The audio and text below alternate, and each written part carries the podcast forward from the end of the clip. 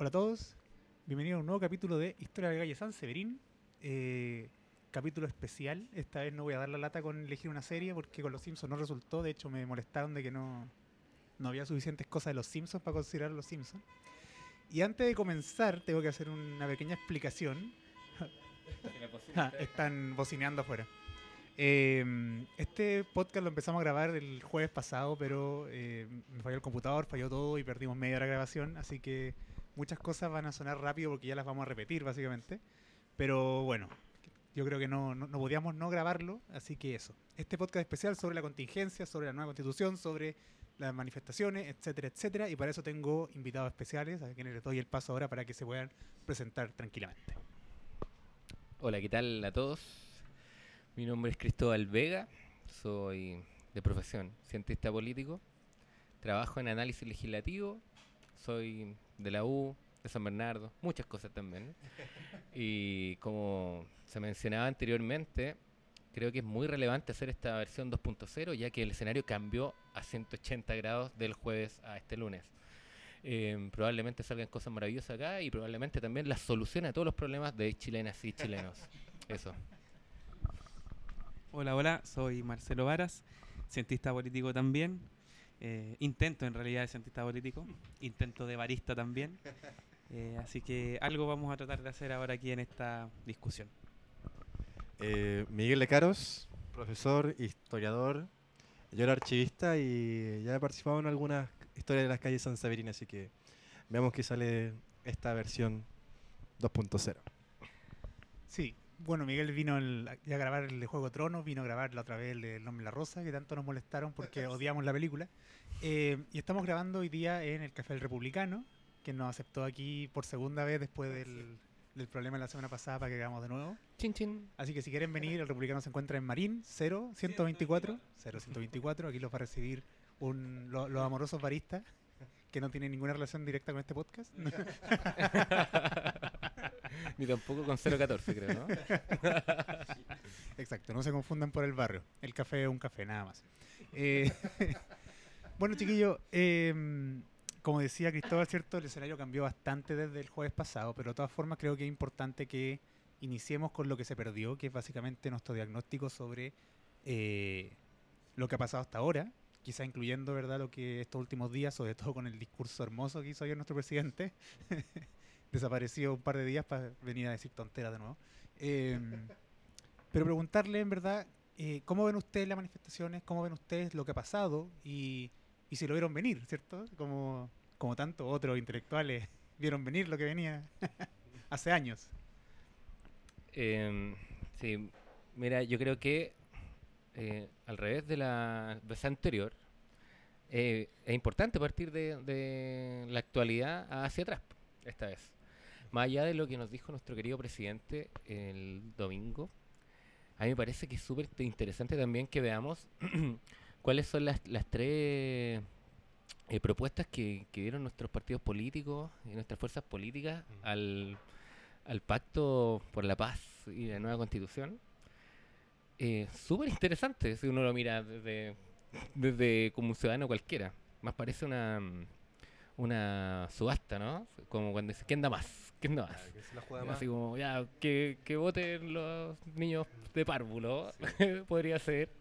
Entonces es súper relevante igual porque nos habla de una desconcertación, diría yo, de las fuerzas políticas eh, que están encima de la mesa, más allá de las tradicionales y las nuevas. Claro.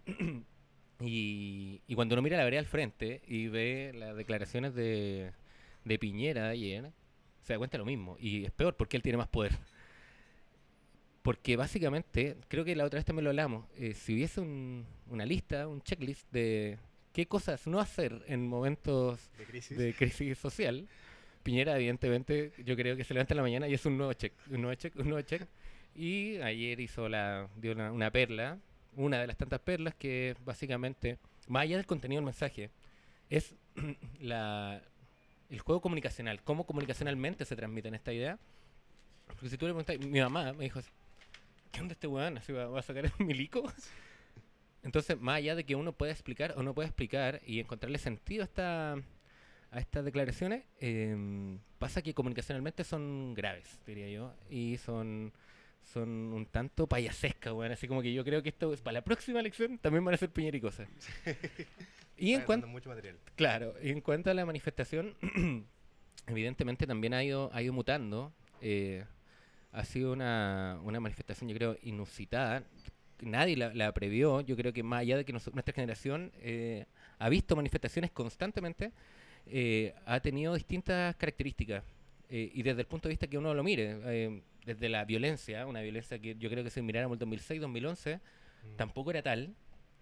Y tampoco la violencia de los aparatos del Estado tampoco era tal, diría yo. Así como en- yo creo que de la noche a la mañana pasamos a ser una araucanía completa como país.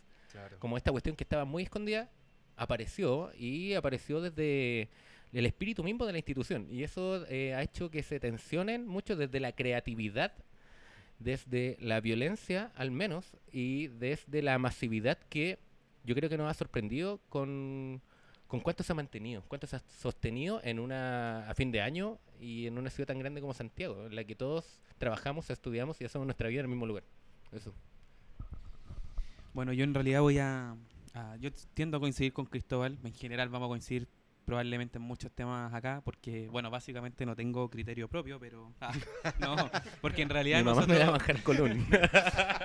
somos, somos muy, muy amigos y, y en realidad siempre estamos como conversando, digamos, todo el acontecer nacional y, y por supuesto que tendemos a, a coincidir mucho. Eh, en efecto, yo preferiría, digamos, centrarme hoy día en los elementos que ha dispuesto el Ejecutivo en la cabeza del presidente, que a, todo, a, a- a todas luces, digamos, han sido eh, soluciones parche y que no han logrado dar en el clavo respecto a lo que está pasando hoy día en la calle. O sea, podríamos eventualmente hoy día nosotros hacer una síntesis de lo que ha sido este mes prácticamente, pero, pero yo creo que la gente lo tiene medianamente claro. Eh, el punto aquí es cuál es el rol fundamental que tendría que jugar el presidente de la República y el Poder Ejecutivo que no lo está jugando. Mm. Tenemos que entender que estamos nosotros en un sistema presidencial, hiperpresidencial en realidad, donde el presidente parece más un monarca momentáneo que otra cosa. El Ejecutivo efectivamente tiene mucho poder. Y, y si bien es cierto, eh, Piñera eh, y todo su gobierno no han logrado dar en el clavo en todos estos tiempos, hay algo que sí es un elemento transversal, creo yo, que se ha sostenido desde el día 1 hasta la fecha. Y es, eh, de alguna manera, poner sobre la mesa la tesis del enemigo interno. Eh, es decir, eh, más represión, digamos, más fuerza a instituciones que ya se han visto colapsadas, más fuerza a instituciones que ya se han visto sobrepasadas, que solo tienen poder coercitivo, legítimo por parte del Estado, por cierto, pero ampliar, digamos, ese, ese poder legisla o sea, coercitivo, eh, en desmedro de lo que hoy día básicamente la calle pide, porque suena paradojal. Detrás finalmente de la manifestación, que por momentos se torna bien violenta, lo que se busca es recuperar eh, parte del etos político que la ciudadanía de alguna manera quiere retomar. Sobre todo las nuevas generaciones, como, como lo hablamos nosotros la semana anterior. Entonces, básicamente yo creo que son dos líneas que jamás se han cruzado. Por un lado, la gente pide formar parte de procesos, digamos, eh, de avance del sistema político, pero al mismo tiempo se nos cayó el streaming. Se me acaba de caer el streaming. Eh, pero mira, la intención es lo que vale. La intención, sí, la intención es lo que vale. ¿Has cachado esa, esas grabaciones con el camarógrafo herido? Así como en el medio este, Como que está Claro, enfocando sí, y, se- y- y se van cayendo así de a poco. A- algo así se va a ver. Eh, bueno, eso sería todo. Qué bueno que. Ah. Ese te está tu hermano. No, no, y bueno, finalmente ya como, para redondear la idea, en efecto es eso. O sea, por un lado hay un lineamiento claro de la calle, digamos, más allá de que, como, como hablamos la vez anterior y por supuesto hoy día lo vamos a volver a tocar, eh, más allá de cómo se puede analizar el movimiento social y cómo son las particularidades internas lo que finalmente lo sostienen en el tiempo, eh, un elemento central es la búsqueda de ser actores, digamos, fundamentales en la articulación del nuevo sistema. Y por otro lado, la respuesta que tienen de manera oficial, digamos, por parte del Ejecutivo es, eh, digamos, represión, lo cual implica distanciamiento y lo cual implica no entender, digamos, el trasfondo de, de muchas de las demandas finalmente que hoy día se piden. Eso, por supuesto, que nos entrega un futuro es- no, una, una cuestión que tú en verdad es un zapato incierto, chino. No sí. sabís finalmente cómo salir de esto, porque a medida que pasa el tiempo y sigue siendo esta misma dinámica, eh, por un lado existe un desgaste propio, una fatiga propia del movimiento social, eh, lo que implica, digamos, que los mismos debatan y peleen con los mismos. O sea, podemos estar todos de acuerdo en las demandas, pero no en las formas, porque finalmente todo se va agotando. Y por otro lado también van creciendo, digamos, eh, expectativas respecto de, chiquillos, no abandonemos esto porque en verdad vamos a conseguirlo todo. Y es un tema bien complicado, bien complicado. Entonces yo más o menos partiría como, como, estando de acuerdo con Cristóbal, partiría también de ese análisis, o sea, de la importancia que tiene hoy día la decisión del Poder Ejecutivo, que comprendámoslo, es un poder eh, absoluto en sí mismo. O sea, el presidente aquí en Chile tiene un poder eh, prácticamente absoluto. Por lo tanto, yo creo que ahí hay que poner un poco eh, el ojo a la hora de, de analizar ciertas cosas. Eso. Yo comparto mucho lo que ha dicho el Marcelo y el Cristóbal y me, gustaría incorporar a esta, esta discusión eh, una perspectiva que me ha parecido igual interesante de ver, que ha sido el entender el sistema de representación que tenemos. Tenemos el Estado, los sistemas de representación tradicional, que son los partidos políticos, las organizaciones sociales y la sociedad civil. Con la constitución del 80 y con todo el modelo neoliberal, aparece un nuevo agente en, en la sociedad chilena, que es el mercado. Y lo que hoy día vemos eh, es que tanto el sistema de representación eh, no, no cubre las necesidades. Por eso este, este ofertón de los partidos políticos que dicen, ya, ¿quién participa más? Que queremos participar más, pero eh, sin entender lo que pide la, la manifestación política, la manifestación social y política y cultural, todo este, este rollo.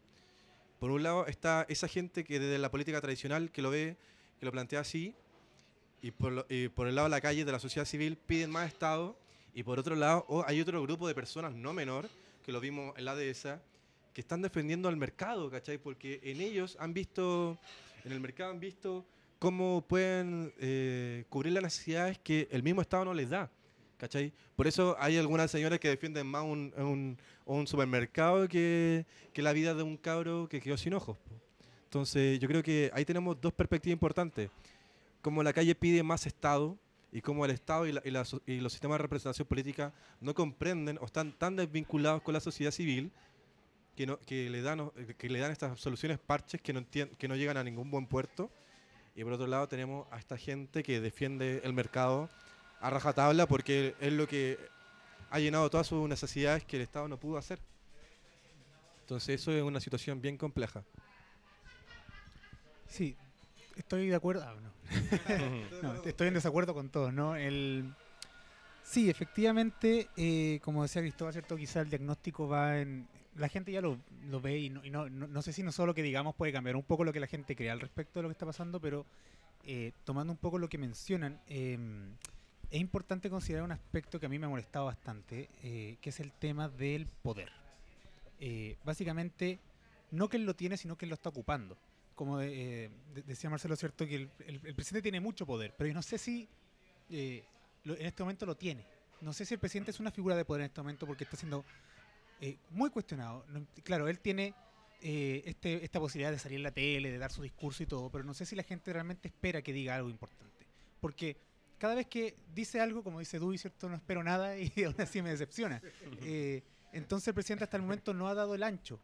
Y el problema de que no dé el ancho, independiente de mi postura política con respecto al, al partido que él representa, eh, es que no se le pierde, se pierde la facultad de él para mandar.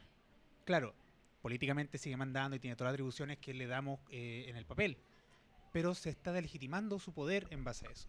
Y el problema de eso es que siento yo que no importa lo que él proponga, a esta altura vamos a rechazarlo solo porque lo está proponiendo él. Y eso, claro, y es un- eso es un problema. Es un problema porque eh, de legitimar una figura política tan fuerte como el presidente, porque efectivamente estamos en un sistema presidencialista súper fuerte, es básicamente perder la fe en el Estado y en, la, y en, y en- y en- cierto grado en la política más tradicional, de la cual él es parte. Eh, estaba pensando, justo terminé de ver la, la quinta temporada de Vikingo. Aquí se dio un spoiler, así que si no lo han visto, tú, tú- tú no lo has visto. Eh, no, no lo he visto, así Ya. Bueno, por favor. pero esto es un, re- esto es un recuento de como la temporada 4 o, sí, o 3. Eh, es una escena que Ragnar le dice a, a Bjorn, eh, que los que quieren el poder tienen que estar dispuestos como a, a agacharse y recogerlo. ¿sí? Eh, porque no, no, no, es- no- es para la gente que quiere caminar parada, es para los que se, se- tienen, la, tienen ganas de agacharse y quedar por debajo del resto para poder tener ese poder. Eh, al- al- algo así entendí. y algo así, o sea, en este momento yo siento que el presidente como figura es una persona que, claro, tiene entre comillas el poder, pero no lo quiere soltar, no, que no sabe qué hacer con él, no sabe cómo ocuparlo, solo sabe que lo tiene, pero no sabe qué hacer con él. Los partidos representan a grupos, y efectivamente es innegable que los partidos representan a grupos, si no, ya no existirían, eh, pero siento que no tienen más poder que lo que esos grupos miran en ellos, y aún así tienen una desconfianza importante de parte de la gente. Entonces, esto que ustedes dicen de que el, el mercado es un factor importante y que el público quiere participar activamente, se va básicamente en la idea de que eh, el público no, no sé si quiere no sé si quiere actuar directamente, sino que ya no confía en nadie para que actúe por ello. Y eso es un problema, porque Claro. lamentablemente no podemos preguntarle a 17 millones de personas ya, ¿ustedes qué quieren hacer? No, eh, por, por una cuestión de logística, no se puede. No somos Atenas en que somos 200 personas votando, no es, es ridículo. Entonces, hay un problema que yo estoy muy de acuerdo con que se siga marchando, pero ¿hasta cuándo? ¿Cómo, qué- cómo se va a terminar esto? Claro, ¿O, o qué claro. vamos a hacer con esto después? Que eh, es una de las preguntas que he visto dando vuelta últimamente, como ya, ¿y ahora qué? ¿Qué Claro. hacemos con lo que está pasando? Mira, yo creo que, bueno, es inevitable volver a la conversación que tuvimos la semana pasada. Eh, y tiene que ver un poco con lo, con lo que hablábamos de este capítulo 2. Eh, si no es cierto, nadie esperaba esta, esta revolución, digamos, social, pero ya que la tenemos, debiésemos también considerar en el que viene ahora. Es evidente que, que ningún movimiento social es capaz de sostenerse en el tiempo solo manifestándose en, la calle, digamos. Eh, y es una de las peculiaridades del chileno.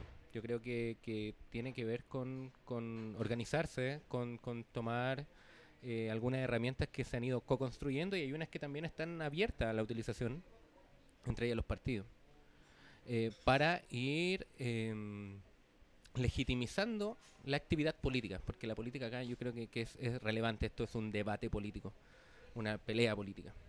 Eh, por lo tanto, eh, espero que no que esto no quede en, en- el aire y solo como un- una hoja más de, un- de algún libro de historia importante por lo demás. Pero me pasa cuan- cuando tú hablas del primero del, del mercado. Creo que también lo hablamos. Y si bien es cierto, algunos, me incluyo, nos asombra la capacidad que tienen personas de defender cosas que yo no defendería jamás en mi vida, pero que existen, que están ahí la duda que tengo es si son la minoría o son la mayoría. Y eso está por verse. Na- nadie yo creo que tendría la posibilidad de decir, oye, mi sentido común es el sentido realmente común de todos. Porque también hay personas que se quedan en la casa y eso no sabemos cómo, cómo actúan y eso ha quedado demostrado y en distintos capítulos políticos de Chile. De hecho, más bien, Piñera gana con una minoría silenciosa que no iba a votar y nosotros pensábamos que los que no iban a votar eran de nuestra trinchera y no, eran de la trinchera al frente. Por lo tanto, primero es cuestionar esta idea de minorías, que, que creo que en el proceso constituyente, una de las cosas que tiene positivas probablemente va a ser poder establecer si somos mayoría o minoría, ¿cachai? Y, y hoy día, hoy día, no sé, escuché un, un término que me, me- ayer, que me pareció bien relevante, que o somos una mayoría relativa, pero también hay una minoría relevante, ¿cachai? Y esa minoría, el pensar en hacer política pública o hacer las reglas del juego en torno solo a esta mayoría relativa, también es un grave riesgo para adelante, sin duda. Eh, y en cuanto a esta lógica de poder, bueno, a mí me parece que Piñera ha sido un tipo con mucha suerte política en toda su trayectoria. Em, en el- claro, o sea, no voy a hablar de, la economía, pero creo que ha sido un- como un buen chileno, un, tipo con mucha cueva. porque em, yo creo que él ha sido hábil porque sí se ha ido a buscar el poder, ha hecho lo que sea, cuestiones muy indecorosas para poder ir a buscar el poder. Y me trae recuerdos del Piñera Gate, así, weón, muy simple. El llamar a alguien y decir, oye, deja a mi compañera de, de- de ideología política como una pendeja que no sabe hablar, que no va a misa, weón, en ese tiempo, para yo poder verme beneficiado, eh, es arriesgarse a que alguien lleve un cassette con una radio Kioto a la tele y devele tu conversación. Pero me parece que yo, yo no, no sé si concuerdo al tanto de que uno, al menos yo, claro, no espero mucho de Piñera, pero yo creo que hay mucha gente que espera cosas. Y, y, y yo, por ejemplo, cuando lo escuché el martes pasado, cuando él decidió optar por la paz, entre comillas, yo esperaba algo de, de esa, de esa eh, relación pública, digamos. Algo no positivo, por supuesto, pero esperaba algo. Y creo que él ha estado jugando un juego muy peligroso, que es perder su fondo político. Eh, sin duda hay gente que es piñerista en este país que hoy día no te lo va a decir. O gente que votó por él y que esperaba muchas cosas, sobre todo el mercado. Pero ese fondo político es lo que ha, él pue- lo que ha puesto en riesgo. No sé si han, han tenido la oportunidad de ver como los videos de... eh, ¿Cómo se llama este viejo muy facho? Eh, el- no, no. No, no, no solo Villegas. Bueno, Villegas está muy facho a todo esto, pero eh, Pérez de Arce. Hermógenes, Pérez de Arce. Eh, tiene un canal YouTube. y- sí, tiene un canal para que lo, lo visiten, weón, así de vez en cuando. Eh, y de- realmente bien relevante saber lo que está pensando esa gente.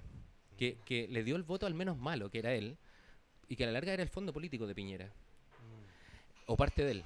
Y, y están, bueno, insisto, lo ven como un Che Guevara. Lo ven como un tipo que eh, él creó casi los derechos humanos en Chile y denostó a la familia militar. Y ahora, ¿qué va a hacer cuando necesita de la familia militar? Por lo tanto, creo que él no ha sabido jugar bien el juego porque ha querido darnos algunos caramelitos que han sido siempre malos porque está él, pero también ha querido darle algunos caramelos a ese fondo político que está perdiendo. Y es, por ejemplo, lo que hizo ayer. Que es como, ah, por fin. Y por eso yo creo que no es tan eh, ingenua esta lógica de dar un doble discurso. Un discurso que no es tan grave a lo mejor en lo concreto, pero te deja una mirada como muy autoritaria que pueden salir los milicos porque le está dando también un caramelo a ese fondo político que yo creo que él hoy día no está dispuesto a perder de ninguna manera. Y, y- por ahí va la- el asunto, me imagino, no sé cómo lo he visto. Sí, yo. Bueno, en realidad son, son hartas cosas. Yo creo que, mm, en efecto, hoy día eh, Piñera está tratando de recuperar algo del capital político que ha perdido durante este tiempo. Eh, porque además, es, como, como lo siento yo, digamos. O sea, de alguna manera, Piñera, cuando llega a su primer mandato, perdón que me vaya tan atrás, pero cuando llega a su primer mandato, en realidad fue un candidato, digamos, eh, con un perfil perfecto, idóneo para el sistema que durante tantos años se había estado, digamos, consolidando, ¿cachai? O sea, este, este modelo como híbrido de mercado excesivamente concentrado fue lo que de alguna manera hoy día la oposición consolidó. Pero ellos cargaban con la mochila de ser los que supuestamente no querían este modelo. Sin embargo, llega Piñera, digamos, de alguna manera con un perfil un poco más idóneo para este espacio. Si ustedes se recuerdan, Piñera ya en su primer gobierno trataba de desderechizarse, por decirlo de alguna manera, con las políticas que tenía. Porque él quería ser como más, más cercano a la gente, digamos. Y además se presenta como independiente. Y se presenta además en esa misma dinámica. Eh, en este segundo gobierno, sumado al, al problema que tiene, por supuesto, a- y, a- y al estallido social hoy día, que, que es finalmente lo que nos convoca en esta conversación, Piñera parte, siento yo, de alguna manera siendo un poco más duro en las políticas que planteaba que en su primer gobierno. Yo creo que de alguna manera buscaba eh, eh, volver, digamos, a encauzar y a, y a rozarse nuevamente con esa derecha donde él finalmente tenía su, eh, su, su bolsón político. Y yo creo que en efecto eh, parte de la, de la ingobernabilidad y de la falta de control político que él tiene hoy día refleja que, por un lado, la gente que votó por él, como decía Cristóbal, ya no está reconociendo que, que votó por él o reconocen lisa y llanamente que se equivocaron. eh, y la gente de más, digamos, extrema derecha o de una derecha más recalcitrante, donde probablemente Piñera estaba más en su cuna, también lo están apartando un poco del fenómeno. Porque además entendamos ¿no? que el año que viene es electoral, por lo tanto, tú sabes que tenéis que sacar al, al, al, al hueón en conflicto para que no te salpique a los candidatos que vais a levantar. po. Esa weá es de manual. Entonces, finalmente, Le hace Peñailillo. Claro, por ejemplo. Entonces, finalmente, tú tenés en un vaivén hoy día a Piñera eh, y, se demuestra, digamos, la falta de gobernabilidad y de control que tiene. Eh, lo que me preocupa, por cierto, eh, es una de las preguntas que aquí se planteó, que más allá del diagnóstico, es cómo vamos a, salir de esto. Probablemente nosotros aquí ninguno va a tener la, respuesta clara a eso. Pero lo que sí es visible eh, es que, que cada vez, digamos, se le va agregando más leña al fuego y tú finalmente no sabes por dónde va a explotar. O sea, hoy día, por ejemplo, eh, se juntaron la oposición y el gobierno a tratar de cerrar ciertos acuerdos de cara al proceso constitucional. Y fue un real fracaso esa reunión. En lo único que sacaron medianamente en limpio es que quizás eh, puedan garantizar el ingreso de independientes, digamos, formar parte de todo esto. Si es que, si es que se gana en el plebiscito, que se cambie la constitución y que sea mediante convención, convención constituyente. Claro. Si es que ocurren esas dos cosas antes. Entonces, estamos ya a dos semanas del acuerdo de paz. Todavía no sabemos bien cuáles van a ser las garantías del funcionamiento de ese acuerdo de paz.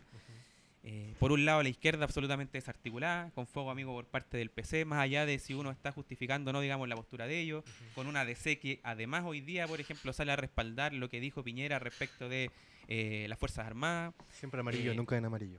claro, con eh, Se una chaleco. convergencia social que Se está... pusieron la capa. ¿eh? Se pusieron la capa. Se pusieron la capa. Claro, con una convergencia social o frente amplio, como quieran llamarlo, ya a esta altura absolutamente quebrado. O sea, cabros que se supone que venían a renovar la política con, con elementos nuevos para dotar, digamos, de ciertos elementos que le faltaban a la antigua política, que no fueron capaces de, de pasar un clivaje, ¿cachai? Y que finalmente se terminan por quebrar. Un partido socialista y un partido PPD, digamos, que, una, que es una articulación política que ya efectivamente no va para más. Y ese es el panorama, digamos, de la izquierda. Y el panorama de la derecha está más o menos claro. O sea, Mm. si bien es cierto, ellos también tienen problemas, también tienen algo de fuego cruzado, a la vuelta de la esquina se van a cuadrar como siempre igual. Sí, bueno. Igual, ¿cachai? Entonces, eh, ahí es cuando nosotros nos vemos enfrentados a ese problema. Eh, no sabemos cómo salir eh, al paso, digamos, para hablarle a la gente, digamos, en, en términos de política tradicional. No sabemos cuál es la carta hoy día que tú podés decir, eh, puta, mira, en verdad, partamos con estas propuestas y que la gente efectivamente las crea, porque además ocurre una paradoja en el seno de la sociedad, creo yo. Que yo el otro día conversaba con gente y una persona me dijo, puta, ¿y dónde están esos que dijeron nunca más, para que nunca más en este país? ¿Cuándo va a aparecer nuestro chapulín colorado? Mm. ¿Cachai? Sí. Más allá de que tú, puta, en, tu foro interno analicís mucho más eso y... Lo cierto es que la gente, o, puede haber personas que estén esperando a que salga el chapulín colorado, pero al mismo tiempo, y aquí está la contradicción en el seno de la sociedad hoy día, la sociedad está tan di- disgustada con todo que a quién le van a creer. ¿Cuál va a ser el chapulín colorado que va a aparecer? ¿Cachai? Entonces, no hay por dónde, en el fondo, em, mi, mi miedo, y esto lo, digo, digamos, sin, sin ahondar mucho en, en una tesis gigante como ocurre mucho hoy día, mi miedo es que hoy día eh, yo creo, veo cada vez menos probable una salida eh, condecorosa e institucional de este problema. O sea, yo Mm. creo que efectivamente, como hablábamos la otra vez, aquí van a tener que, en el buen chileno, rodar cabezas importantes para que se descomprima un poco todo esto Mm. eh, y dar garantía desde lo, lo simbólico hasta lo, lo práctico, ¿cachai? Y hasta que eso no ocurra, no, no sé qué va a pasar en la calle. Por otro lado, también existe un desgaste en la gente que hoy día se están enfrentando entre ellos mismos, pues, ¿cachai? Entonces, la verdad es una situación muy delicada por donde se le mire. Pero creo que, y vuelvo a lo que dije al principio, eh, creo que, que, que la piedra filosofal la tiene hoy día eh, el Ejecutivo. Y yo creo que ellos saben y, y no la están utilizando. Oye, es un poco esperanzador y un poco de- desolador todo lo que dijiste vos, Marcelo. Ah, no, no, pero yo comparto mucho porque, o sea, el Piñera, eh, lo, lo habíamos conversado. Piñera es un ser único, además de su estupidez y su verborrea, es un ser único de la derecha. bo. Millonario, con doctorado en Harvard, el único de la derecha que ha sido presidente en, en democracia y no tan solo una vez, sino que dos veces. Entonces, el tipo sabe que es especial, sabe que es único. Entonces, sabe que en algún momento puede encontrar una cosa buena que lo haga salir del paso. Y se está jugando la carta que se juega, el- eh, se está jugando el, el mismo. se nos está cayendo streaming. Eh, no, lo están saboteando. La alienígena. Y, mm, se está jugando una carta que, que es lo que le importa a la derecha, que es lo que le importa al mercado, que es la seguridad del Estado. El Estado como este leviatán, como esta bestia mítica que, que nos va a proteger de la propiedad privada, pues, ¿cachai? Entonces, esa carta es la que, la que Piñera se juega y se pone la capa con esa. Ya quiere, ya quiere respaldarse con esa, ¿cachai? Ahora, eh, el, el punto está en que en tensiones, en crisis sociales se generan polos. Un polo a la derecha y un polo a la izquierda. El polo en la derecha, oye, qué lindo suena eso. El polo en la derecha, eh, Que tenemos auspiciadores hoy día. Café en lata. el, el pueblo de la derecha está claro quién se puso la capa y es Cas. Una vez a la semana que haga su speech en, redes sociales, loco, lo sigue tanta gente. ¿Por qué Cas lo sigue tanta gente? Bueno, ahí ya ahí tenemos su referente. ¿Cachai? Ahí tenemos el polo a la derecha. Y el polo a a a la izquierda. eh, y el polo a la izquierda estábamos descabezados en ese sentido, pues, ¿cachai? Ahora, el punto es que si alguien se quiere poner la capa, podemos caer en algo que en Latinoamérica es muy común. En estos grandes populismos, ¿cachai? Y en este populismo del- de, de corte de corte argentino, ¿cachai? Que es como... Eso sería un miedo que siento, ¿cachai? Ahora, el, ahora es un punto súper importante que quien se ponga esta capa así de, de- de- libertador del, resolu- del, del resolvedor. ¿Cómo se dice resolvedor? No, jamás. Resolutor. Resolutor. resolutor de, esto, de todos estos problemas es difícil encontrarlo. Porque simplemente nadie se quiere inmolar con algo tan... O sea, para Jaude es súper sencillo quedarse en Recoleta y jugarse las cartas ahí y esperar hasta que esto se solucione. Porque el loco está figurando y está poniéndose la... Se está poniendo la capa ahí, ¿cachai? Esa es su trinchera. Y, esa, y ahí está figurando, ¿cachai? Medianamente. Pero él no se va a quemar las manos por esto. Ni tampoco Sharp. Y Beatriz Sánchez, puta, ¿para qué decirlo? El punto está en que quién va, va, va a poner una, una cara y va a hacer tomar conciencia y va a unificar todo esto. Porque lo que hace la marcha fue plantear un tema nacional, ponerlo en la agenda. Ya tenemos todos estos problemas, educación, salud, AFP, la constitución, una vida digna, ¿cachai? Eso ya está en la, en la agenda nacional, eso ya todos lo discutimos. Ahora tenemos que hacer una política de Estado con estos temas, ¿cachai? Y eso lo tiene que hacer inevitablemente el Estado, pero tiene que haber un grupo que, que lo apoye y que, que lo apoye y que tanto la derecha, que tiene que ser un consenso esto, pero también tiene que haber un grupo unido que esté en contra y que vaya siguiéndole el paso a paso todo este, todo este proceso de una reforma social, política, cultural chilena, pues, ¿cachai? Y si tenemos una, una posición desfragmentada, difícilmente se va a poder unir en una crítica, ¿cachai? Entonces eso es un tema súper importante porque faltan líderes políticos que, que tomen esta que tomen esta, estas solicitudes, estas demandas sociales y que la y busquen hacer las políticas nacionales, políticas estatales, mejor dicho. Mira, solo muy cortito. Yo creo que, bueno, lo que tú hablas ahí es súper relevante, pero es como una, una interrogante de hace mucho tiempo. O sea, la, izquierda ha estado eternamente fraccionada. O sea, no sé, pugnas entre anarquistas, comunistas, socialistas, comunistas. eh, y ahora, ha entrado el tiempo, es casi, yo creo que lo lamentable un poco de la política es que se ha ido perdiendo este nivel intelectual, a lo mejor usted no, no, no- de- del debate, digamos. Y ahora es como quién es más amarillo que el otro, o sea, ya nadie como que defiende una tesis, ¿cachai? Y eso igual es súper peligroso porque nos hace caer en riesgos, como tú dices bien, así como de populismo estilo muy argentino, muy, ¿qué es lo que quiere el pueblo? Y yo le doy lo que quiere el pueblo, el fútbol para todos es lo que quiere el pueblo. Entonces eso es súper complejo. Em, también pasa, por otro lado, que yo creo que lo- a los grandes personajes desde la izquierda que han salido como que han subido la encuesta o se han mantenido, eh, tienen mucho miedo. O sea, la, guillotina está ahí afilada en la Plaza de la Dignidad, ¿cachai? Y, y después del, del bochornoso capítulo de, Bea Sánchez, yo creo que todos quedaron muy asustados. O sea, em, y además, por otro lado, em, es súper fácil dar el diagnóstico. o sea, no tengo una solución, pero eh, tenemos un grave problema, sobre todo con la izquierda, que tiene que ver con el caudillismo. O sea, el no tener un, un equipo político relevante que pueda salir adelante a flote eh, después de su líder eh, ha sido un problema no solo chileno, sino latinoamericano. Y, y eso eh, yo creo que es una encrucijada sumamente compleja, ya sea para la izquierda tradicional, así, le hace los lagos, y para esta nueva izquierda que tiene también una vocación importante de poder. Yo creo que, que Jadwe no se pierde ahí. O sea, el, Partido Comunista siempre tiene una vocación importante, relevante de poder, y probablemente este sea, para ellos, yo creo, el momento. Así como, ahora puede ser. Y, y estaría por verse. O sea, a mí, siempre que esto se resuelva políticamente, a mí igual me asusta un poco esta, esta lógica de, de la, del temor a que no se resuelva institucionalmente también.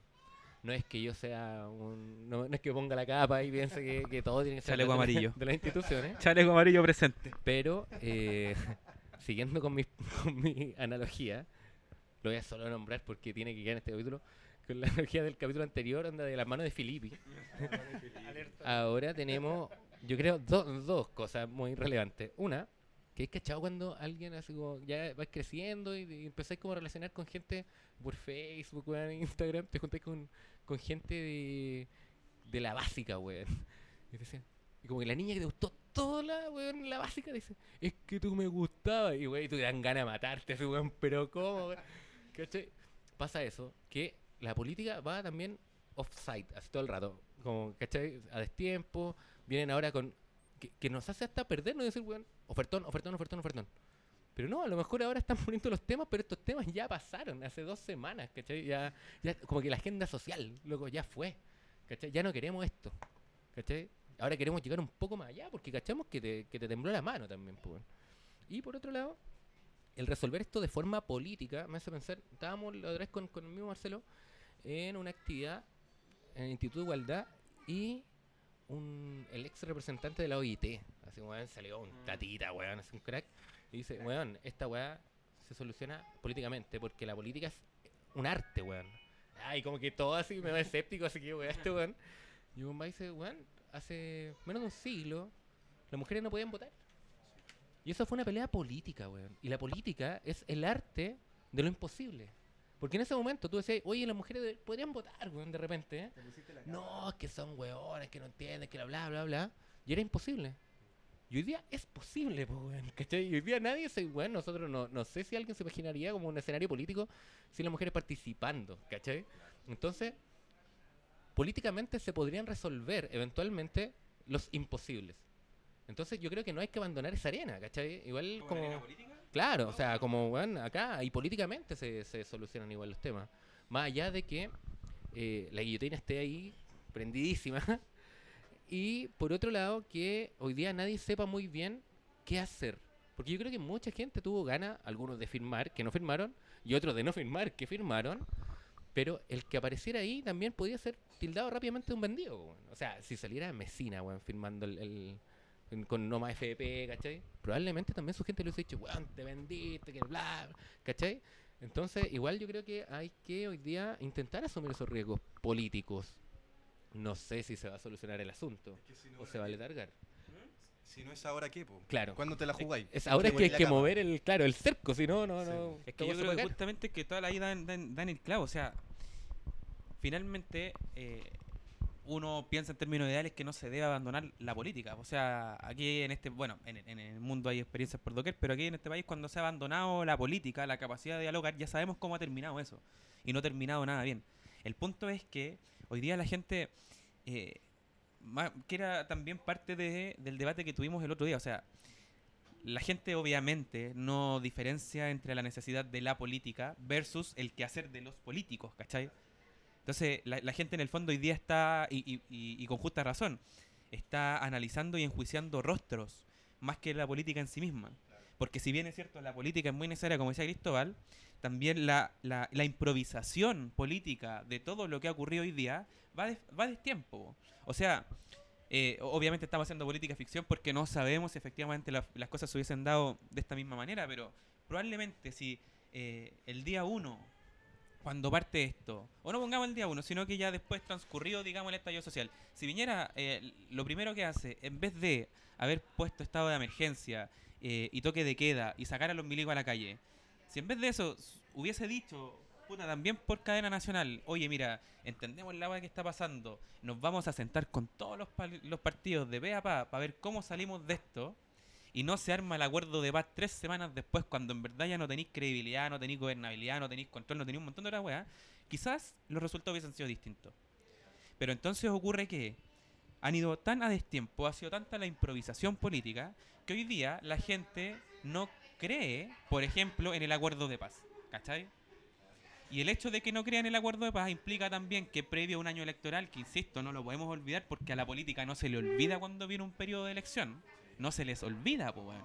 Eh, porque es parte intrínseca de los procesos también que hay en la política, nadie va a querer salir a decir, ¿sabéis qué? En verdad este acuerdo es más o menos, pero es lo mejor que tenemos hoy día, les pido a todos que por favor lo intentemos.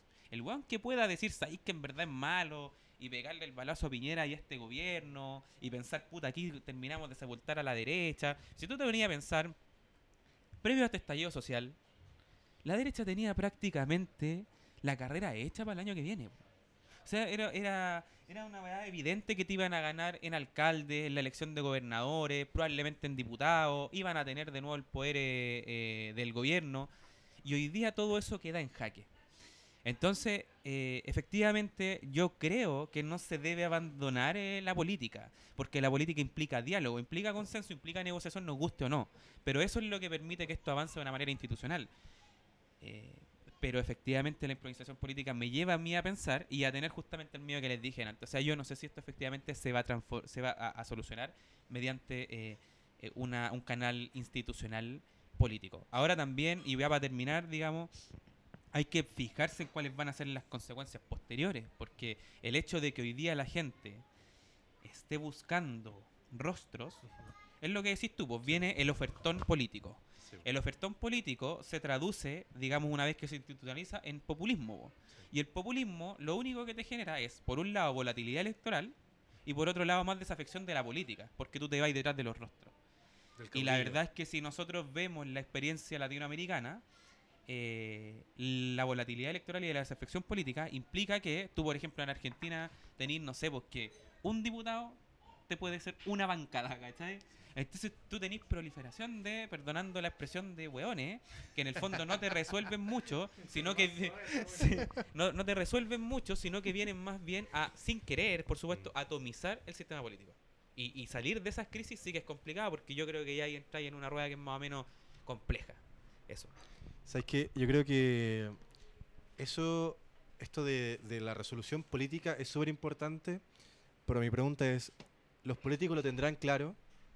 Porque llevamos un mes y cuatro días de marcha, de movilización política, y la expectativa cada vez va creciendo más, porque cada vez vemos que los locos son menos capaces de hacernos frente, ¿cachai? Políticamente y también en forma represiva, en lo, en lo factual.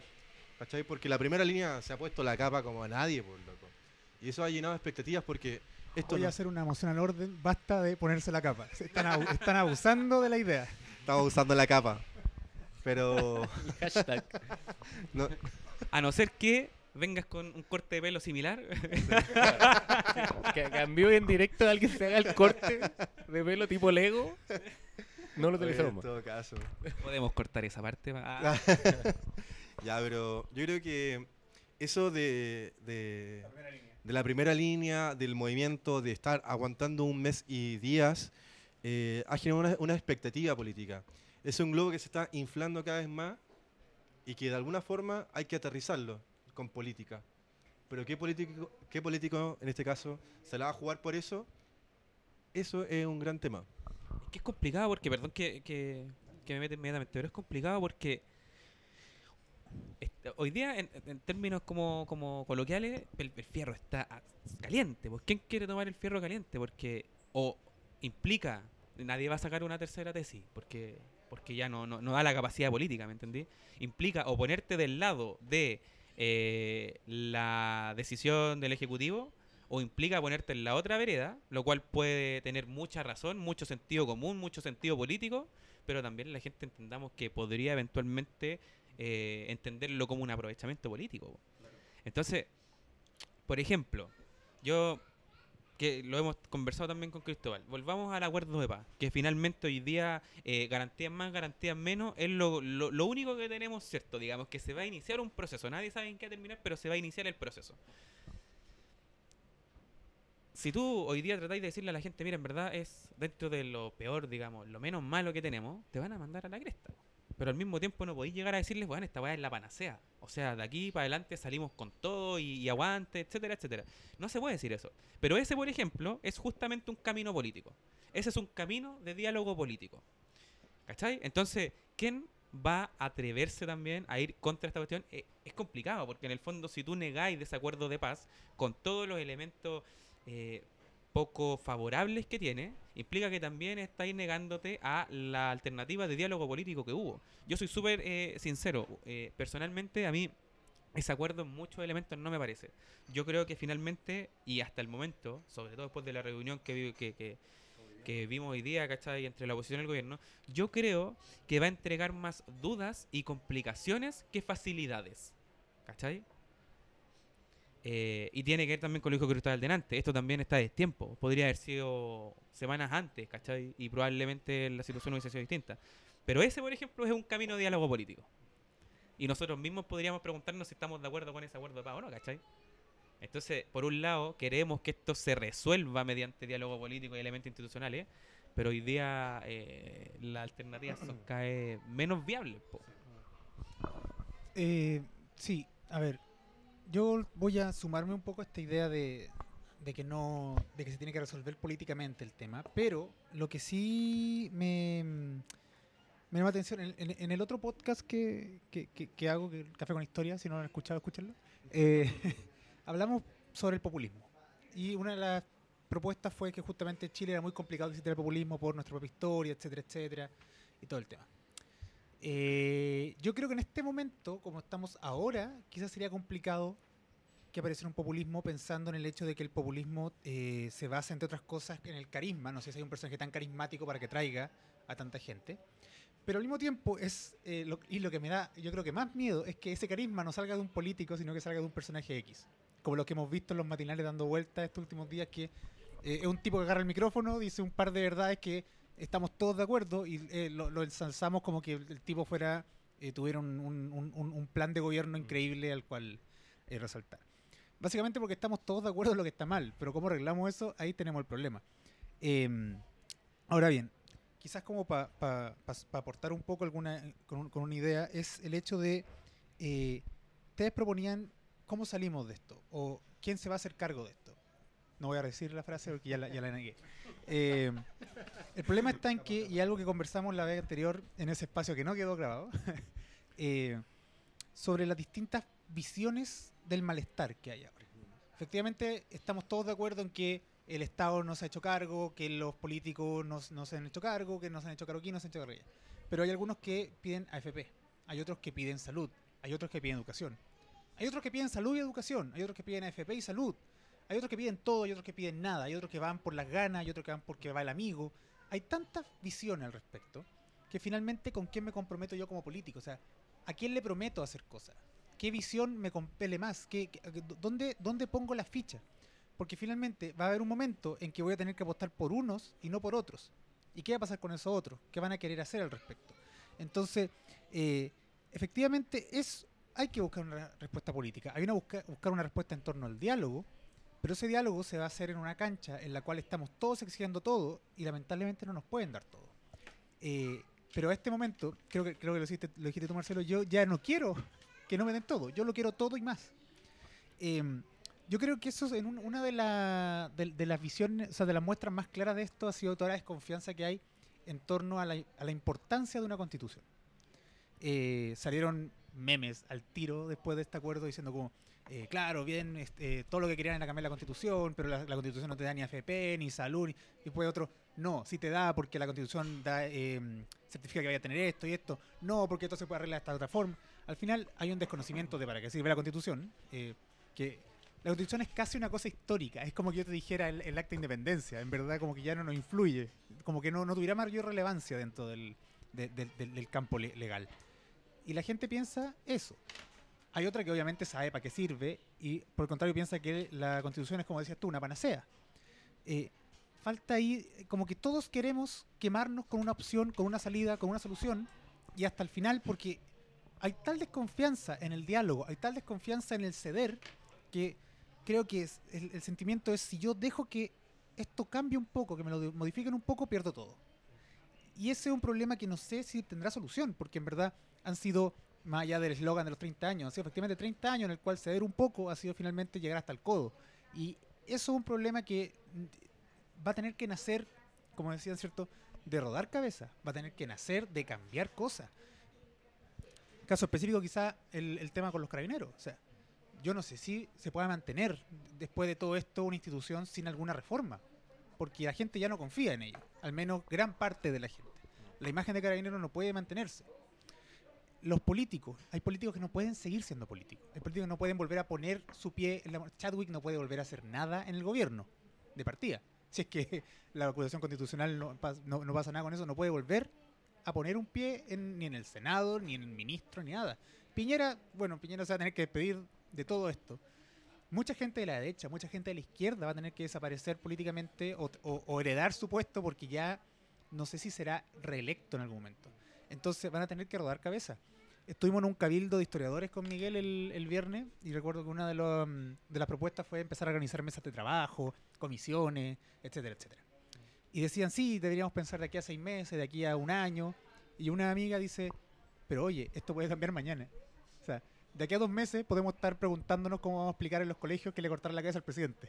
O sea, esto puede, pu- de aquí a mañana puede cambiar muchas cosas. Puede O cómo recuperar todo. la democracia. Claro.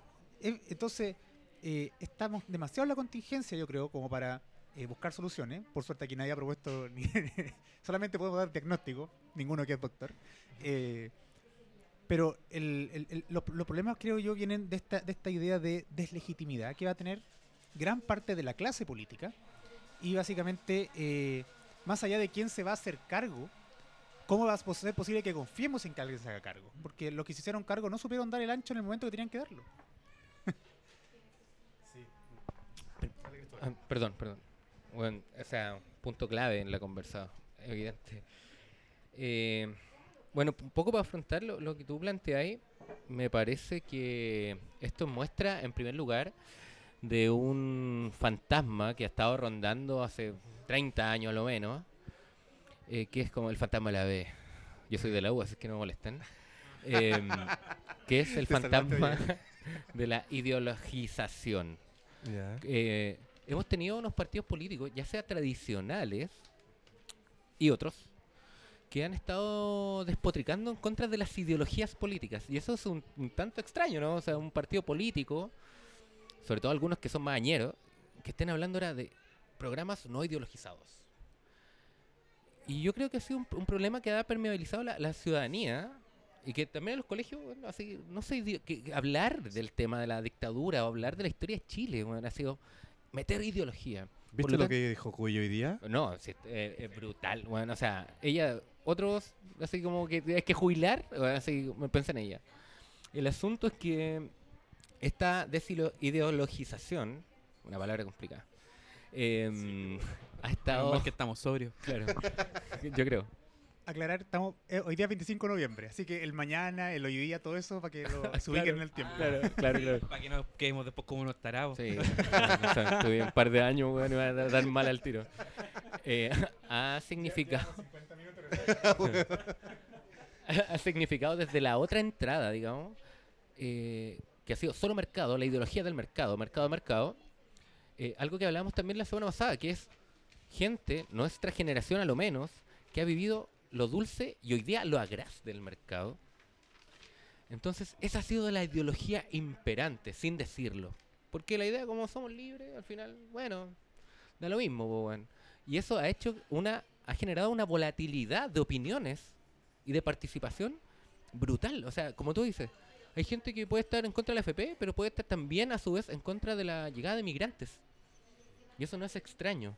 Y- o en contra de la ley de inclusión, que para mí es la ley más relevante que se ha hecho en los últimos tiempos en, educación, ¿cachai? Entonces, obviamente, eso es muy complejo de tratar, porque también hay otro quiebre, no, no sé si me da para ser tan, tan, tan categórico, pero si hay un quiebre relevante entre los movimientos sociales y los partidos políticos. po.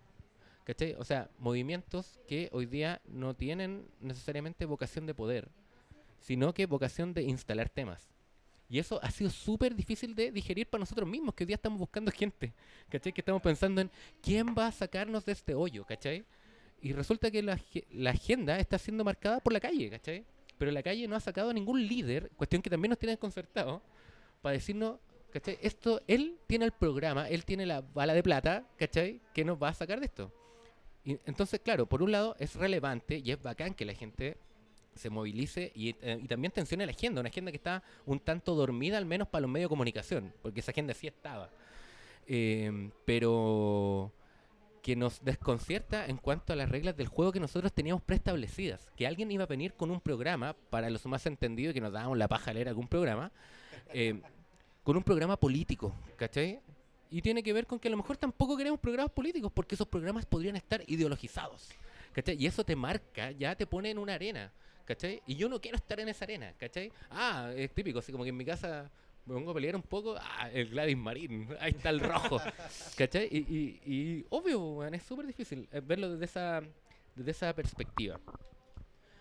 Volviendo a, la, a, la, a lo que tenemos, entre comillas, político, que es este acuerdo, que claro, eh, yo estoy también de acuerdo con que hay cosas que, que le sacaría, que le pondría, y obviamente desde acá uno puta va a campo, weón. Pero sí creo que hay una también una bala de plata que no se le ha dado tanta importancia que es a lo menos hoy día, 25 de noviembre, em, que es los plebiscitos de entrada y salida. A mí me parece que es súper relevante que este eh, defender en este proceso, si es que se va a concretar finalmente, el defender a lo menos el voto obligatorio y un plebiscito de salida. Porque esta weá puede ser un monstruo, ¿cachai? Y tiene que ver con las minorías y las mayorías que estábamos hablando recién. Puta, weón, puede ser que la mayoría quiera, weón, libre mercado y mercado y vamos metiéndole nomás, ¿cachai? Y ahí se supone que debiésemos estar nosotros también para decir, no, yo no quiero esta constitución en el plebiscito de salida. Y eso es un punto que como que no ha sido muy, muy tratado, pero me parece que es relevante, porque tanto en los consensos o disensos, ahí podríamos hacer un poquito trabajar a la, a la, a la constituyente, no voy a poner asamblea porque al le gusta asamblea, pero ponerlo a trabajar un poco más, o llanamente decir, weón, sé que ahora me di el tiempo de leer esta weá y no, esto no es que lo que quiero, ¿cachai? No sé qué pasa si uno no lo quiere. ¿Cachai? Y es un punto que también no, tampoco hemos, hemos tratado. Y una, un escenario bastante. te- no sé si puede ser el Edén o puede ser muy tenebroso. Y eso es complejo. Sí, mira, yo en verdad, bueno, te- tenía hartas cosas anotadas, pero quiero afirmarme lo último, partir como atrás para adelante.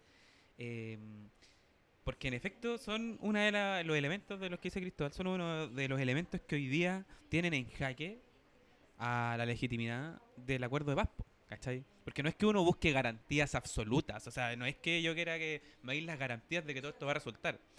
Em, por ahí leí un meme, digamos, que, que decía, eh, oye, la izquierda chilena nunca hubiese destruido la estrella de la muerte porque nunca hubiesen tenido las garantías de... ca- Claro, en el fondo uno no está buscando la garantía de que, de que en este caso el gobierno, digamos, te permita así como como poner ciertos elementos sobre la mesa que para ellos por supuesto que no, no, no son favorables.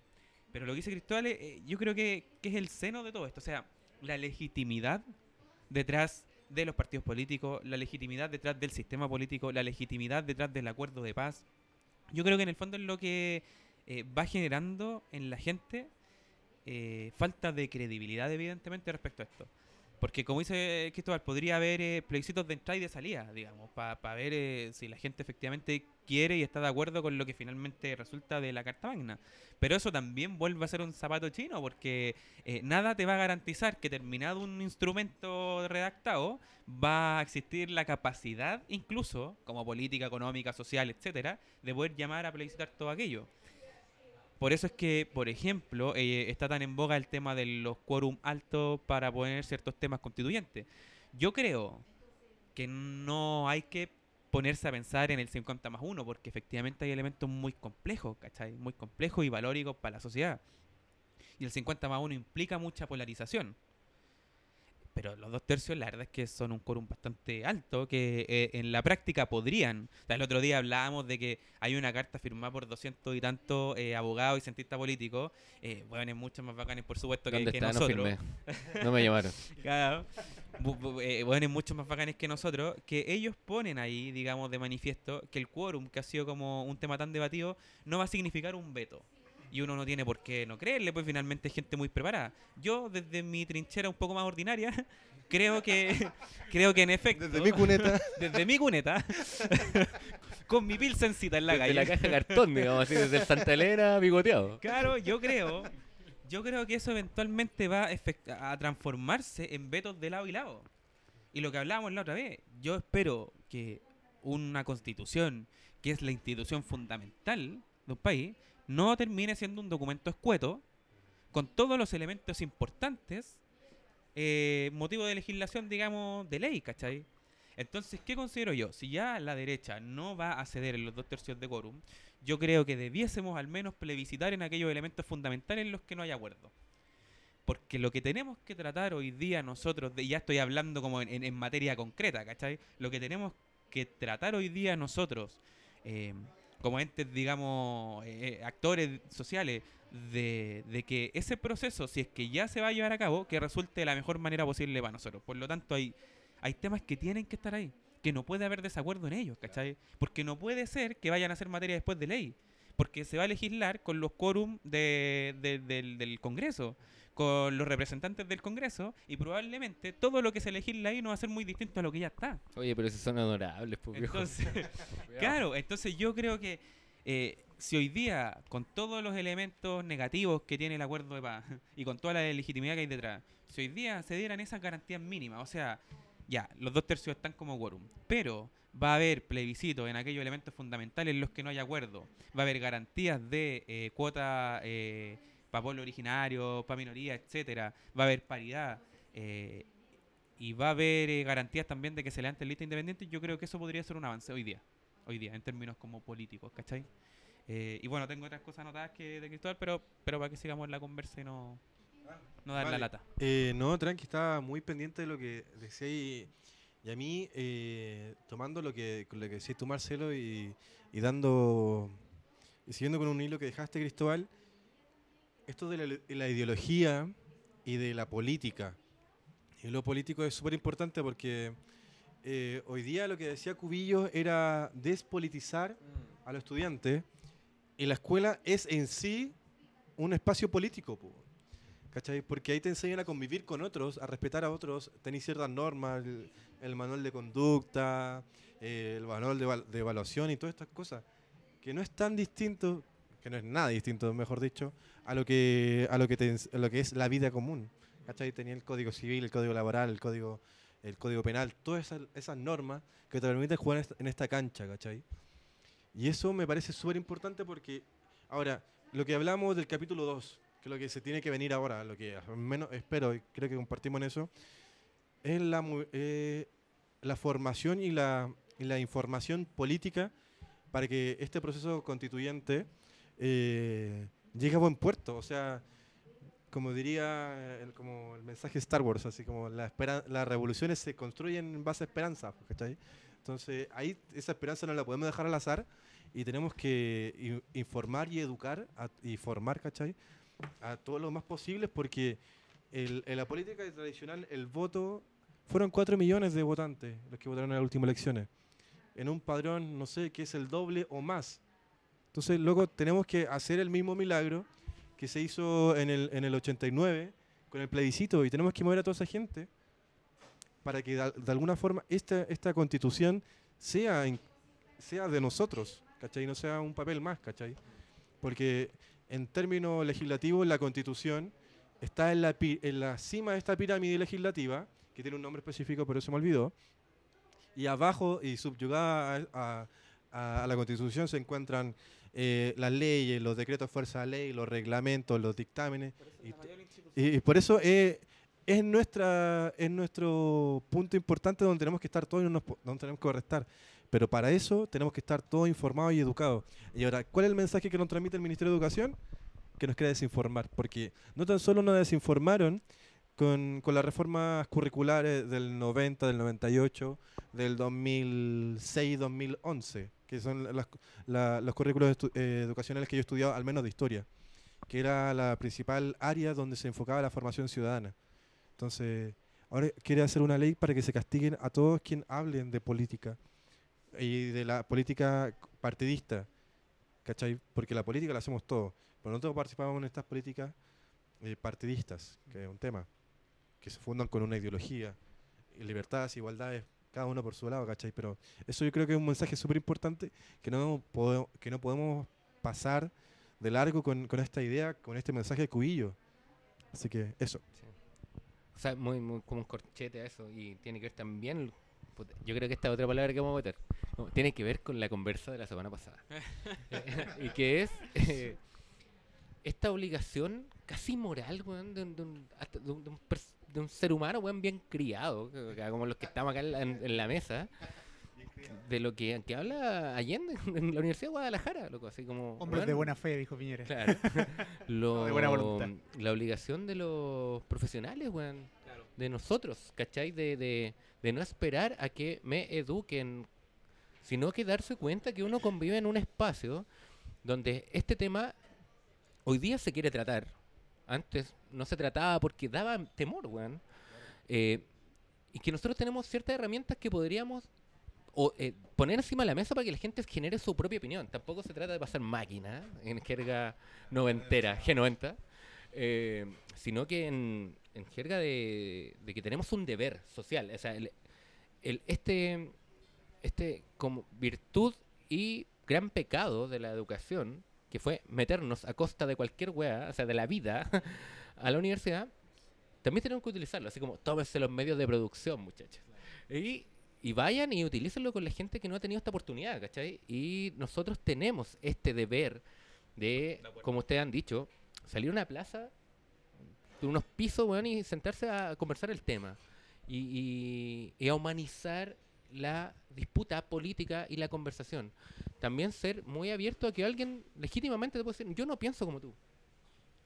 Y seguramente si nosotros podemos darle las herramientas para que ellos puedan opinar con mayor capacidad del disenso que tienen con nosotros, sería la raja. Porque nos va a sacar un poco de este, de este letargo. Como un- ahí una, una- un saludo como al gran Allende que la tenía clara en ese sentido, ¿cachai? Como, bueno, es nuestro deber salir y hablar el tema. Se, se- Ya, Allende se- Tarjeta, tarjeta, tarjeta amarilla. tarjeta amarilla. Tarjeta amarilla, por la capa amarilla. No, em, y claro, y retomando muy breve lo que decía Marcelo, que es otro debate que también hay que dar, que es qué tipo de cuerpo constituyente queremos.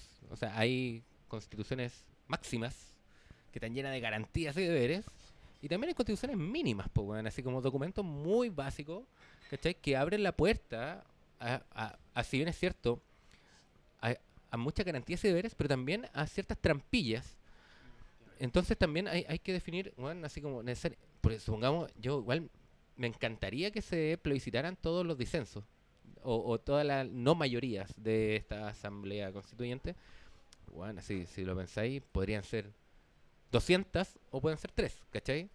Y ahí también es donde está este nuevo órgano que está disponible a la, a la elaboración de este documento, también debiese eh, trabajar con, con una vocación de saber qué quiere. Un documento con máximos y muchos detalles, digamos, que no está mal, no, no, no, mi, no es menester de mi conversa saber cuál está mal o cuál está bien.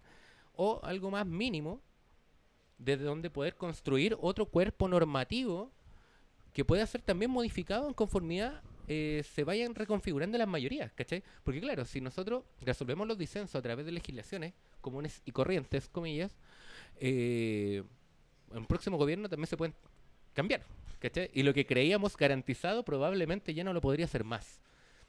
O sea, también ese es un debate que evidentemente lo que urge hoy día es cómo, weón, solucionáis este- este- este- esta tensión que hay entre casi pacos y gente, pero eh, a no perder la vista de, de que esos van a ser los debates de mañana y adelantarse un poco a la jugada, en, en jerga ajedrecista, como le gustaría a Marcelo.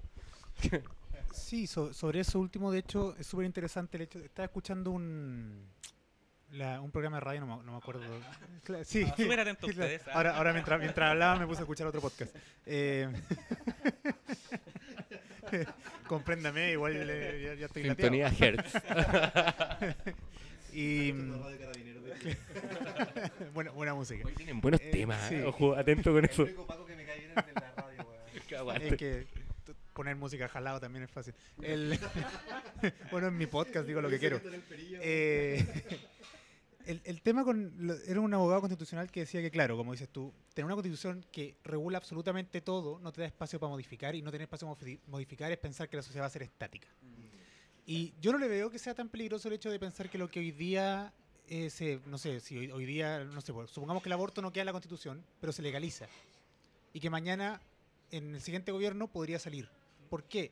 Porque, eh, no porque sea antiaborto, sino porque el hecho de discutir eh, nos plantea la oportunidad justamente de modificar cosas. O sea, suponer que la, que la sociedad quiere algo es. O sea, en un Estado sano es que el Estado represente ese, esa mayoría de lo que la sociedad quiere. Eh, lamentablemente, o sea, si el 90% de la sociedad estuviera en contra del aborto, no sería correcto que un Estado la aprobara. No, no sé si me, me- me- me explico, no. no estoy de acuerdo con eso, pero bueno, o sea, eh, si los- exactamente, o sea, lo- la- en una democracia sana, la mayoría tiene que tener la, la, la- la- la preponderancia de las elecciones. Eh, dicho eso, el tema está en que eh, la Constitución yo creo que sí tiene que plantear escenarios básicos que todos estemos de acuerdo que está bien y que está mal. El problema de eso, y ahí me tomo lo que dice Miguel, es justamente pensar que la ideología política debe salirse de los colegios.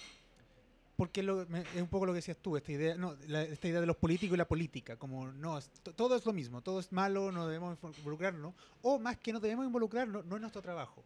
La política la hacen los políticos, por tanto yo no me tengo que meter ahí. Cuando la política, cierto, es, una- es un tema de relación humana, ¿cierto? Ya lo decía Aristóteles. Eh, son politicón. Entonces, el hecho de, de- de- de- de pensar que hablar de política o pensar políticamente es ir en contra como de, no, no, no sé, como de, de- de la inocencia infantil es ridículo, porque los niños toman decisiones políticas constantemente. Voy a juntar con él porque él me presta el juguete mientras que él no. Cosas de ese estilo, o sea, voy a, voy a juntarme con el que me dio la galleta y no contra el que no. Veo Hobbes por ahí.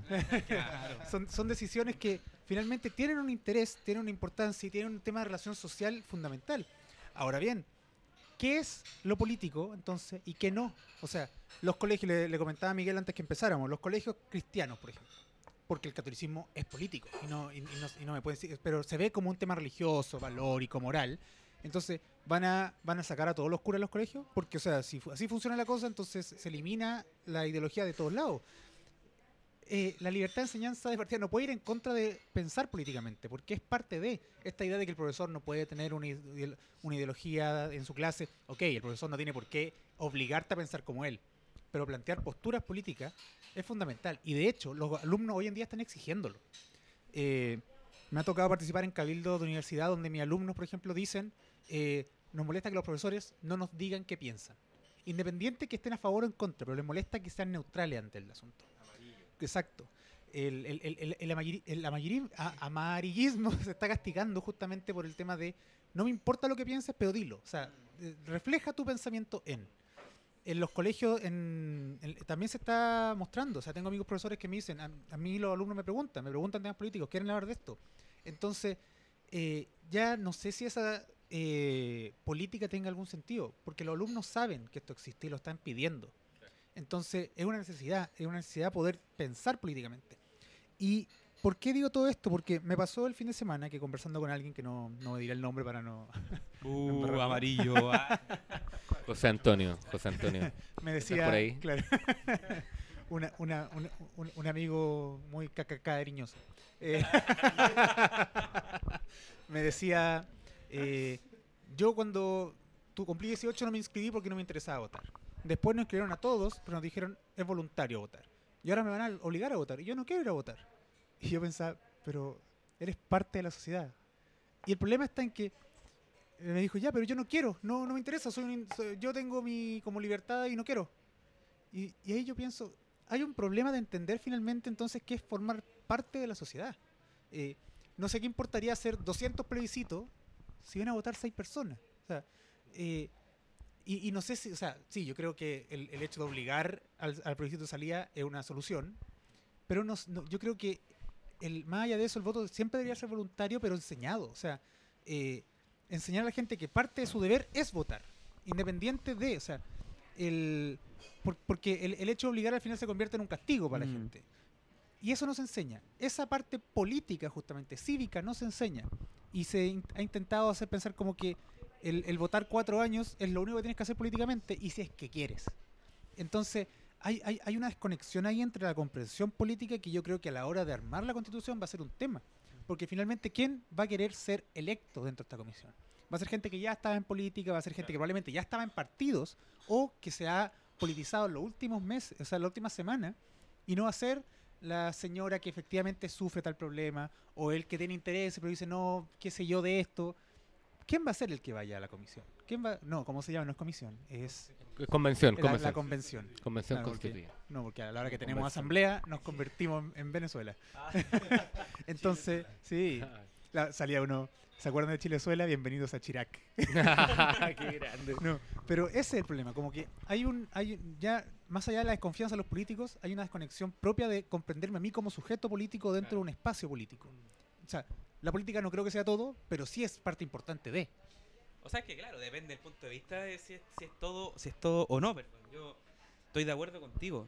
Ahora, parte de lo que conversamos la, la, la, la semana pasada, igual esto tiene que ver con que finalmente la inflexión social hoy día, querámoslo o no, aunque no seamos como, como masa, digamos, en movimiento consciente de lo que está ocurriendo hoy día, esto va a implicar necesariamente un cambio en la cultura política. Un cambio necesariamente en la forma en la que nos relacionamos. Eh, si nos ponemos a pensar, eh, yo creo que de un punto de, de- de- un tiempo a esta parte, sobre todo las nuevas generaciones, no por, eh, por eh, de, manera gratuita, digamos, han sido justamente los estudiantes los que han generado como los últimos estallidos que hemos vivido nosotros en democracia, las nuevas generaciones buscan ser parte y buscan ser actores políticos y buscan re- revitalizar y relevar la actividad política que va más allá de los partidos. O sea, hoy día, digamos, la actividad política desbordó a los canales tradicionales que son los partidos políticos. La gente hace política en la calle. Eh, tiene mucho que ver con lo que decía Cristóbal delante, o sea, eh, mucho tiempo, además aquí en este país particularmente no se pudo hablar de cierta política.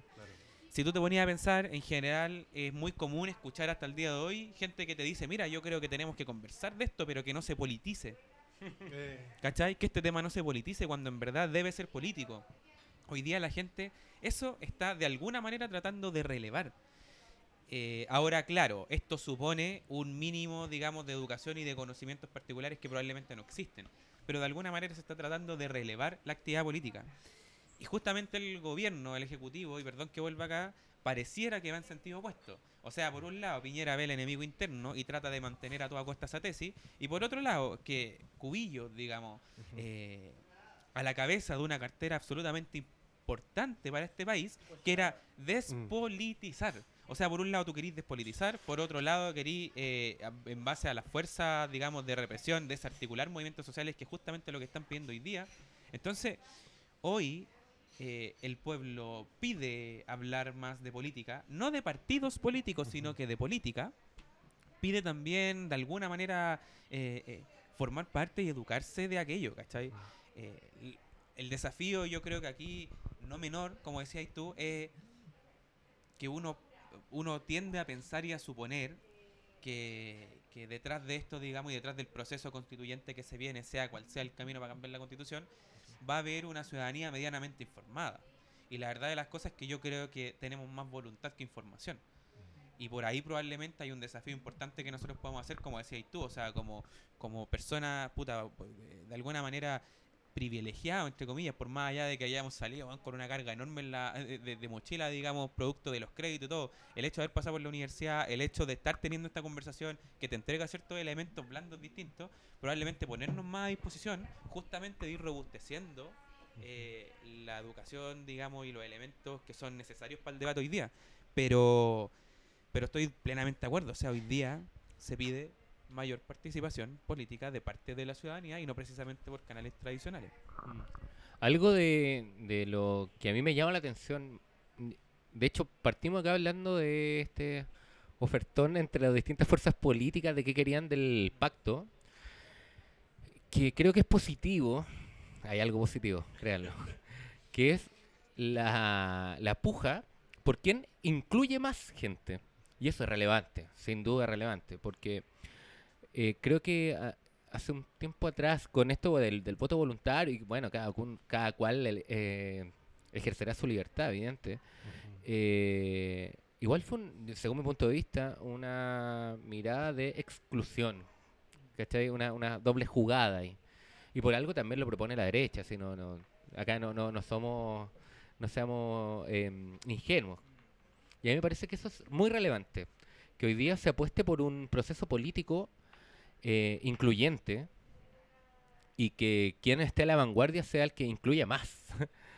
Porque es ahora, aunque sea desde la eh, inexperiencia de la, de la política formalmente hablando, es que la gente puede elegir realmente. Yo fui, ex- fui incluido y elijo no incluirme, que es distinto a ser excluido a priori.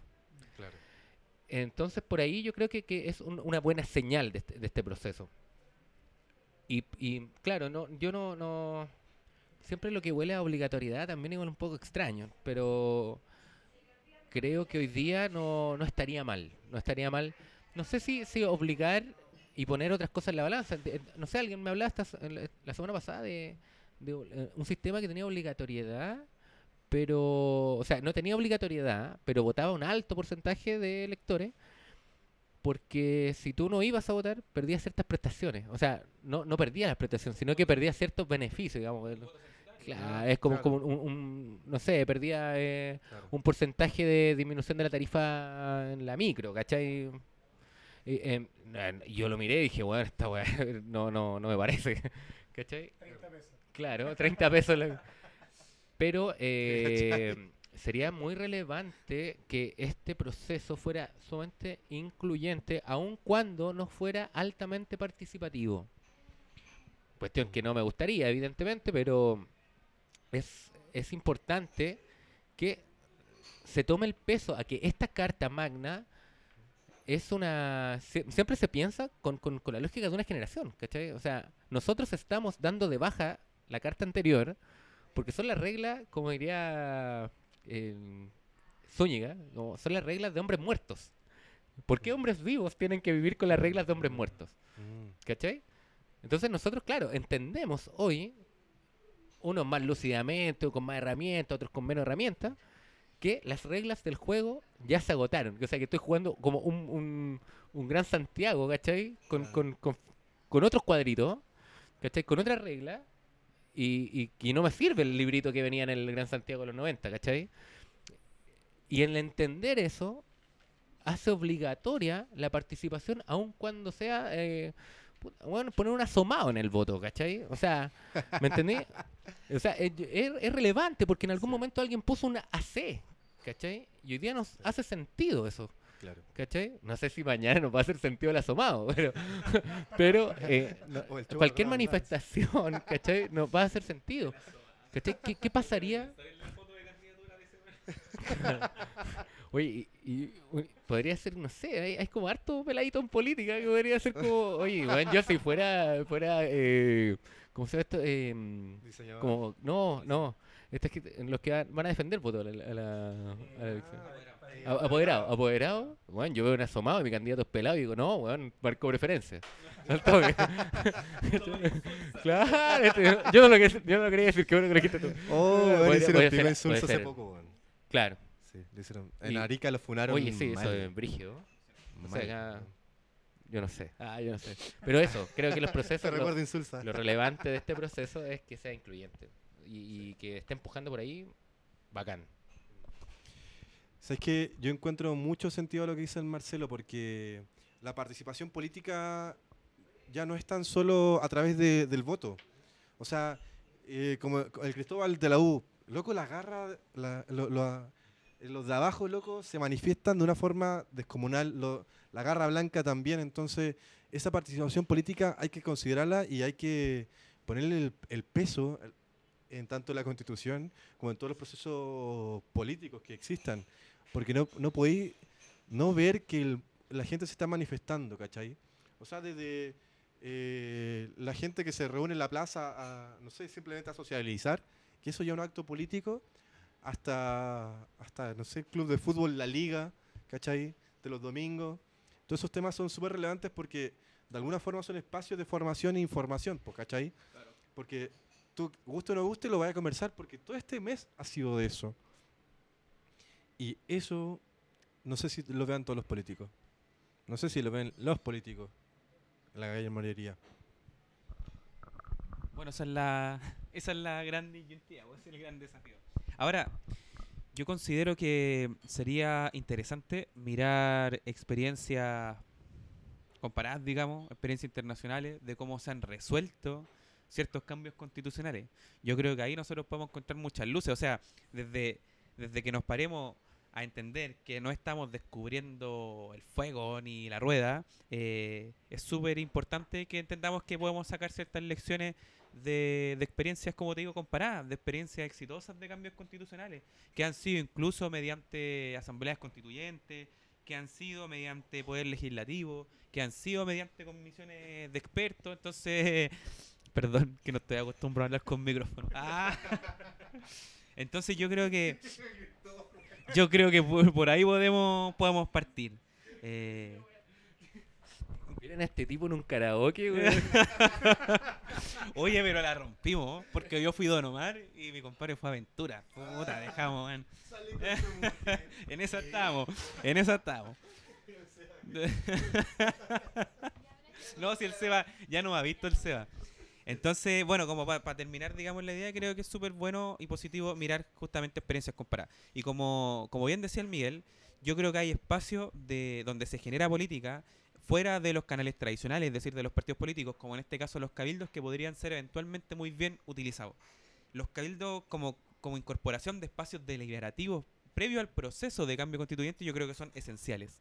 Que era lo que hablábamos la vez anterior, o sea, hacer un cabildo para hacer una especie de lista de supermercado y para poder ir es como eh, dejando y priorizando temas, creo que no es suficiente.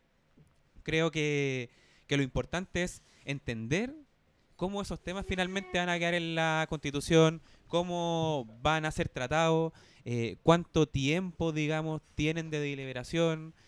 Yo creo que eso es lo importante, justamente para no generar como expectativas, ¿cachai? Tú de repente pensáis, como tú bien decías, que la constitución te podría resolver todo, y la verdad es que la constitución te va a dar pie para que ciertos proyectos de ley tengan cabida, digamos, en nuestra constitución, si esa es la verdad. Pero, pero el resto de las cosas, digamos, es más bien eh, es, es música al final. O sea, tú te podís juntar a conversar con tu comunidad respecto a lo que está ocurriendo. Pero si eso no tiene una vinculación efectiva, la verdad es que nos sirve mucho más que para sacarnos la espinita del momento, ¿cachai? Entonces hay que ver experiencias comparadas, hay que mirar otras asambleas constituyentes, hay que ver cómo se han dado, entender, por ejemplo, que las asambleas constituyentes en general tienen buena cabida y mucha probabilidad en regímenes democráticos eh, bien constituidos, y, y, por el contrario, en el régimen más ligado, digamos, a carácter autoritario, tú tenés siempre comisión de expertos o comisión mixta donde tenés, puta, los mismos legisladores ahí participando de, que no es lo que hoy día pide la gente. Pero hay que educar. O sea, ese es el desafío hoy día. Hay que educar. Sí, sobre eso mismo quizás comentar eh, una de las tantas discusiones que se dio en la, mm, en la escuela de, de- de historia, de hecho, fue nuestro rol como historiadores eh, frente a la sociedad y todo el tema. Y hay como dos, eh, dos posturas muy marcadas. Un, un profesor decía como autoflagelantes o autocomplacientes. Eh, está- están todos diciendo como no, la verdad hemos hecho lo que hemos, hemos podido, eh, no es culpa nuestra, qué sé yo. Versus como no, la verdad la, la arruinamos, eh, nos vimos superados, no, vimos venir esto, nos separamos de la sociedad. Eh, como ustedes dicen, yo creo que uno de nuestros roles es educar, sin duda, eh, porque hemos sido los privilegiados de justamente estudiar en una universidad. Eh, y yo creo que es importante justamente saber eh, comprender ese rol dentro de lo que estamos hablando. No sacamos nada con hacer charlas en universidades sobre, eh, qué sé yo, la Asamblea Constituyente, la importancia de la Constitución, los procesos históricos que llevaron a esto. Si a, la- a estas, eh, estos congresos asisten los mismos 20 tipos que van a todos los congresos. O sea, vas a hacer una charla para gente que sabe lo que está hablando y que no tiene ninguna duda de lo que tú estás hablando. Y si, existe discusión, va a ser una discusión elevada, intelectual, teórica, que para fines prácticos no sirve. Yo creo que por una parte, como, como vamos a decir, intelectuales, como académicos, tenemos que entender el hecho de que no es un pecado el hecho de ser académico, pero que efectivamente nosotros tenemos algo que hacer, porque fuimos, tenemos las habilidades que a otra gente le falta. Asimismo, yo no sé hacer pan. Yo no sé cómo se vive en Renca, yo no sé cómo se vive en... No tengo la menor idea. Entonces, tampoco puedo llegar yo a un cabildo en una, en una eh, población o en una comuna periférica, ni siquiera en una comuna céntrica, y decir como, ya, yo les vengo a contar cómo se hace esto.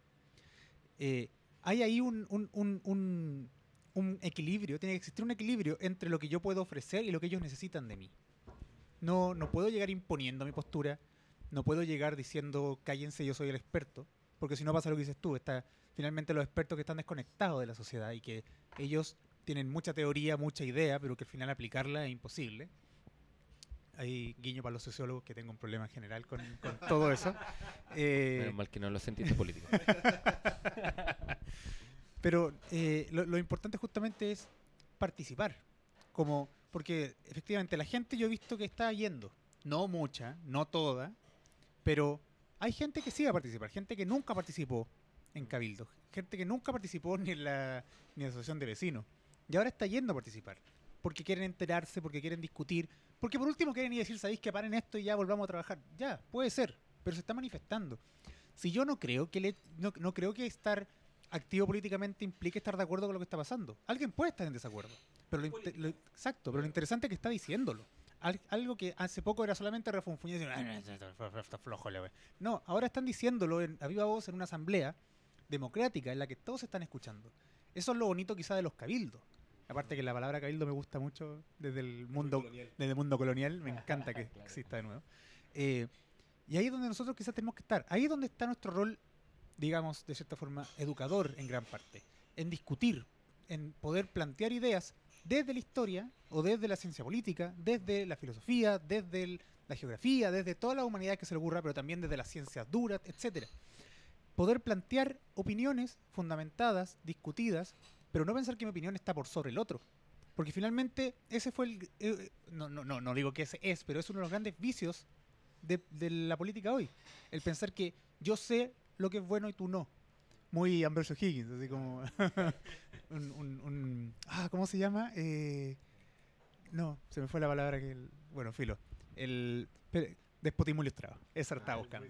Como todo para el pueblo sin el pueblo. Así no funciona la cosa. La gente se dio cuenta que finalmente dejar que el- el- los expertos actuaran significó que subieran 30 pesos al metro. Significó que nos pusieran la FP, significó que nos, lo- no- nos privatizaran la salud, significó, significó, significó. Entonces, nuestro rol también un poco para reivindicar esto, porque en muchos aspectos sí somos parte del problema, hablando en- encerrado en, en la, en la academia, es volver a dialogar, es volver a conectarse con la gente.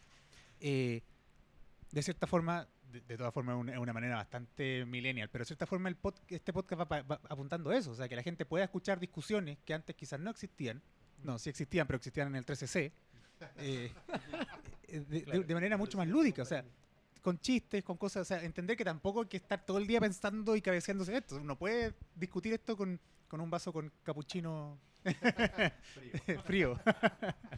Ent- Entonces, ese tipo de, de, de- de testimonio es quizá el que hay que pasar y decir, oye, ya es hora de, de empezar a, a conversarlo no entre nosotros, sino entre los que nos creen lo que nosotros creemos. Sí. Puedo hacer un pequeño Dale. paréntesis, solo un pequeño paréntesis para que no se vaya de la idea. Y sobre todo, estando muy de acuerdo contigo, yo creo que uno puede ir y en el fondo entregar ciertas herramientas, digamos, a disposición, el poco conocimiento que uno tiene, ponerlo a disposición, pero también creo yo que implica justamente a, como dice típicamente, puta, los ejemplos, a la señora Juanita, al señor Juanito, también entregarle algunas herramientas, pero también dar un paso al costado y permitir que él avance y participe, no solamente siendo un oyente, po, ¿cachai? Porque como tú decís, y esto va a sonar súper crudo, pero qué mejor que esté la señora Juanita aquí, en este espacio, ¿cachai? Diciéndote como cresta llega a fin de mes con el sueldo mínimo, ¿cachai? Tú, tú tenés que hacerlos partícipes, porque tampoco sirve mucho ir y, y- y que a lo mejor vaya, no sé, puta, un sociólogo y un buen experto en no sé qué, y puro experto a entregarles herramientas que la señora Juanita entienda lo que le quieren decir, pero que eso no se traduzca en ningún eh, espacio de articulación de ideas certeras, ¿cachai? No sirve de mucho. Entonces yo también creo que uno, de momento, podría tener un acto de, de- de- de- de entendimiento, eh, de humildad, y de empatía para decir, sí, po, yo también puedo dar un paso al lado, ¿por qué no?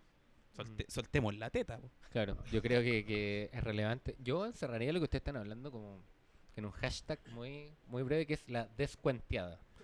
Creo que, que en cierta forma... Carandal, chúpalo. Claro, nosotros, claro, pico en el ojo. No, no.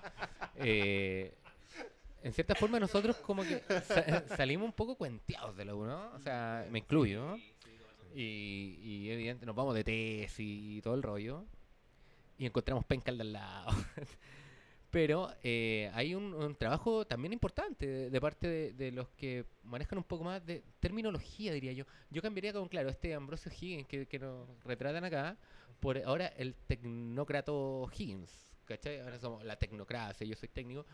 Porque eh, la gente maneja el lenguaje, o sea, weón, no- sabe lo que quiere decir y lo dice de forma simple y tal vez mucho, muchas veces mucho más simple que nosotros mismos.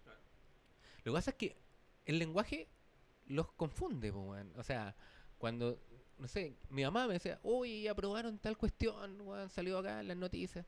Y yo, eh, depende, si es en primer trámite, segundo trámite, está aprobado en general, particular. Porque a lo mejor aún le falta para ser despachado y para ser promulgado. Hay que estar atento al diario oficial. Weón, olvídalo, ¿cachai? Entonces, oficial, pues, ¿cachai? Eh, Ese mismo día voló la chancla. Claro, o sea, ahí me llegó la, la psico, weón, así, la primera psico en la nuca. en- en- ¿cachai? En- Entonces es súper necesario que nosotros tengamos la capacidad de ir a hablar con quien necesita ¿cachai? que nosotros le hablemos y como ustedes dicen, dar un paso al costado y ser sumamente empáticos con el otro que piensa distinto. weón. ¿Cachai? Porque es legítimo, porque vive otra realidad, porque está sometido a otras cuestiones. ¿cachai? Así mismo como hablábamos, weón, ¿qué va, ¿qué va a saber, weón, un cabro que va a ir a saquear una weá que nunca ha tenido ninguna oportunidad? Y, weón, y lamentablemente muere quemado la weá. Y si es que no en otras circunstancias lo van a tirar el cuerpo allá. eh, de esta weá que estamos hablando nosotros, ¿cachai? Y no es que no le importe, weón, es que no ha tenido ninguna posibilidad de ingresar a ese mundo. Y ante esa noción, él, él entiende, weón, desde lo muy temprana edad, que él no va a ingresar nunca a esta esfera. Y eso es, es grave. Y si nosotros no somos, nos- no, no aportamos con nuestro granito de arena a hablar un poco, a lo mejor no le cambiar la vida, weón. O sea, como pueden haber 100 personas que, que te escuchen, pero si un cabro, así como me estoy yendo en la bola muy profe masa, weón. Como si como que un cabro te dice, weón, me gusta. Quiero, quiero- ¿Y qué hago Quiero con mi mascota para llegar a la luna? Eh, eh, igual es para campo, weón. ¿Cachai? Como que esa es la satisfacción. Porque, claro, si tú. Ahora, si le dais toda esta charla y el caro te dice quiero ser astronauta, digo, weón, ¿qué estáis escuchando? ¿Por qué te fumaste antes de esta weá? Claro, convídame la weá que estáis fumando porque es tan bueno. No, pero la cachai Eh, es ese el, el, el, el asunto, por un lado, el entender primero que hay diferencia entre todos. Eh, que en la misma mesa donde uno come con la familia, weón, la pareja, pueden haber diferencias y también ser empático con esa diferencia. Intentar tal vez eh, poner tu, tu el debate y tu idea. Tampoco se trata de censurarnos inmediatamente cuando alguien piensa distinto a uno, sino que entender que el debate va a enriquecer al finalmente la determinación política que se toma en, di- en esos distintos espacios, eh, para después de transcurrido este momento, yo creo que la gente que está pegada a la historia también le pasa, eh, sentarnos a, a hacer una tesis, weón, ¿cachai? Pero ahora es el momento de salir a conversar, ¿cachai? Claro, o sea, ya después mañana te vais de tesis, que siempre estuviste claro de qué iba a pasar y que el cabildo le iba a rendir honor a- al rey Piñera, ¿cachai? A, a Piñera primero, weón? ¿cachai? Pero no, no tiene sentido el, esta, esta dinámica que nos hemos ido comprando un poco de- del panel de expertos. Y que son expertos cada uno en su tema, bueno, así todos hablando, uno, uno habla chino clásico, el otro mandarín, bueno, de alemán, y, da lo mismo, porque como la wea entendí 3% de lo que dijo, ah, tiene que ser interesante y tiene que estar en la razón. Sino que es bajar la idea y también esperar un poco que la gente diga, bueno, no tenéis razón porque no tenéis idea porque tú no andáis en metro, loco. Así, ¿cachai? Eh, Finalmente el problema de los expertos es que no miran cara. Por eso son capaces de tomar decisiones, que es lo que hablábamos nosotros la otra vez. o sea, Ni tampoco corazones. uno no piensa, claro, ni caras ni corazones. ni caras ni corazones. Uno no piensa, al menos yo no pienso, ingenuamente, que son hueones malos, po weón. ¿Cachai? No son hueones malos, no toman decisiones a propósito para cagarse a la gente. Pero ellos, en el fondo, toman decisión desde su, como tú decís, pues, desde su, su mesa de expertos, que está súper lejana a la realidad. Entonces, en términos como sencillos, te dicen, weón, tengo 10 pesos y di- y 10 personas. Puta, un peso por hueón y me parece excelente. No te preguntáis si les alcanza para weá, no te preguntáis si eso da una buena calidad de vida, no te preguntáis nada. Porque no es un tema tuyo, porque tú tomaste esa decisión, le pusiste la firma a la weá, llegáis a tu casa y vivís bien. Entonces, totalmente de acuerdo. Sí. Yo quería hacer como una pregunta solo breve. Aquí que tenemos también dos personas cercanas a la historia. Y una weá que me vengo preguntando hace rato. y con, este tipo acá al lado también. Eh, ¿Cómo Chile? ven ustedes? ¿A quién descubrió América? No, ¿De qué color era el caballo blanco de, claro. de Napoleón?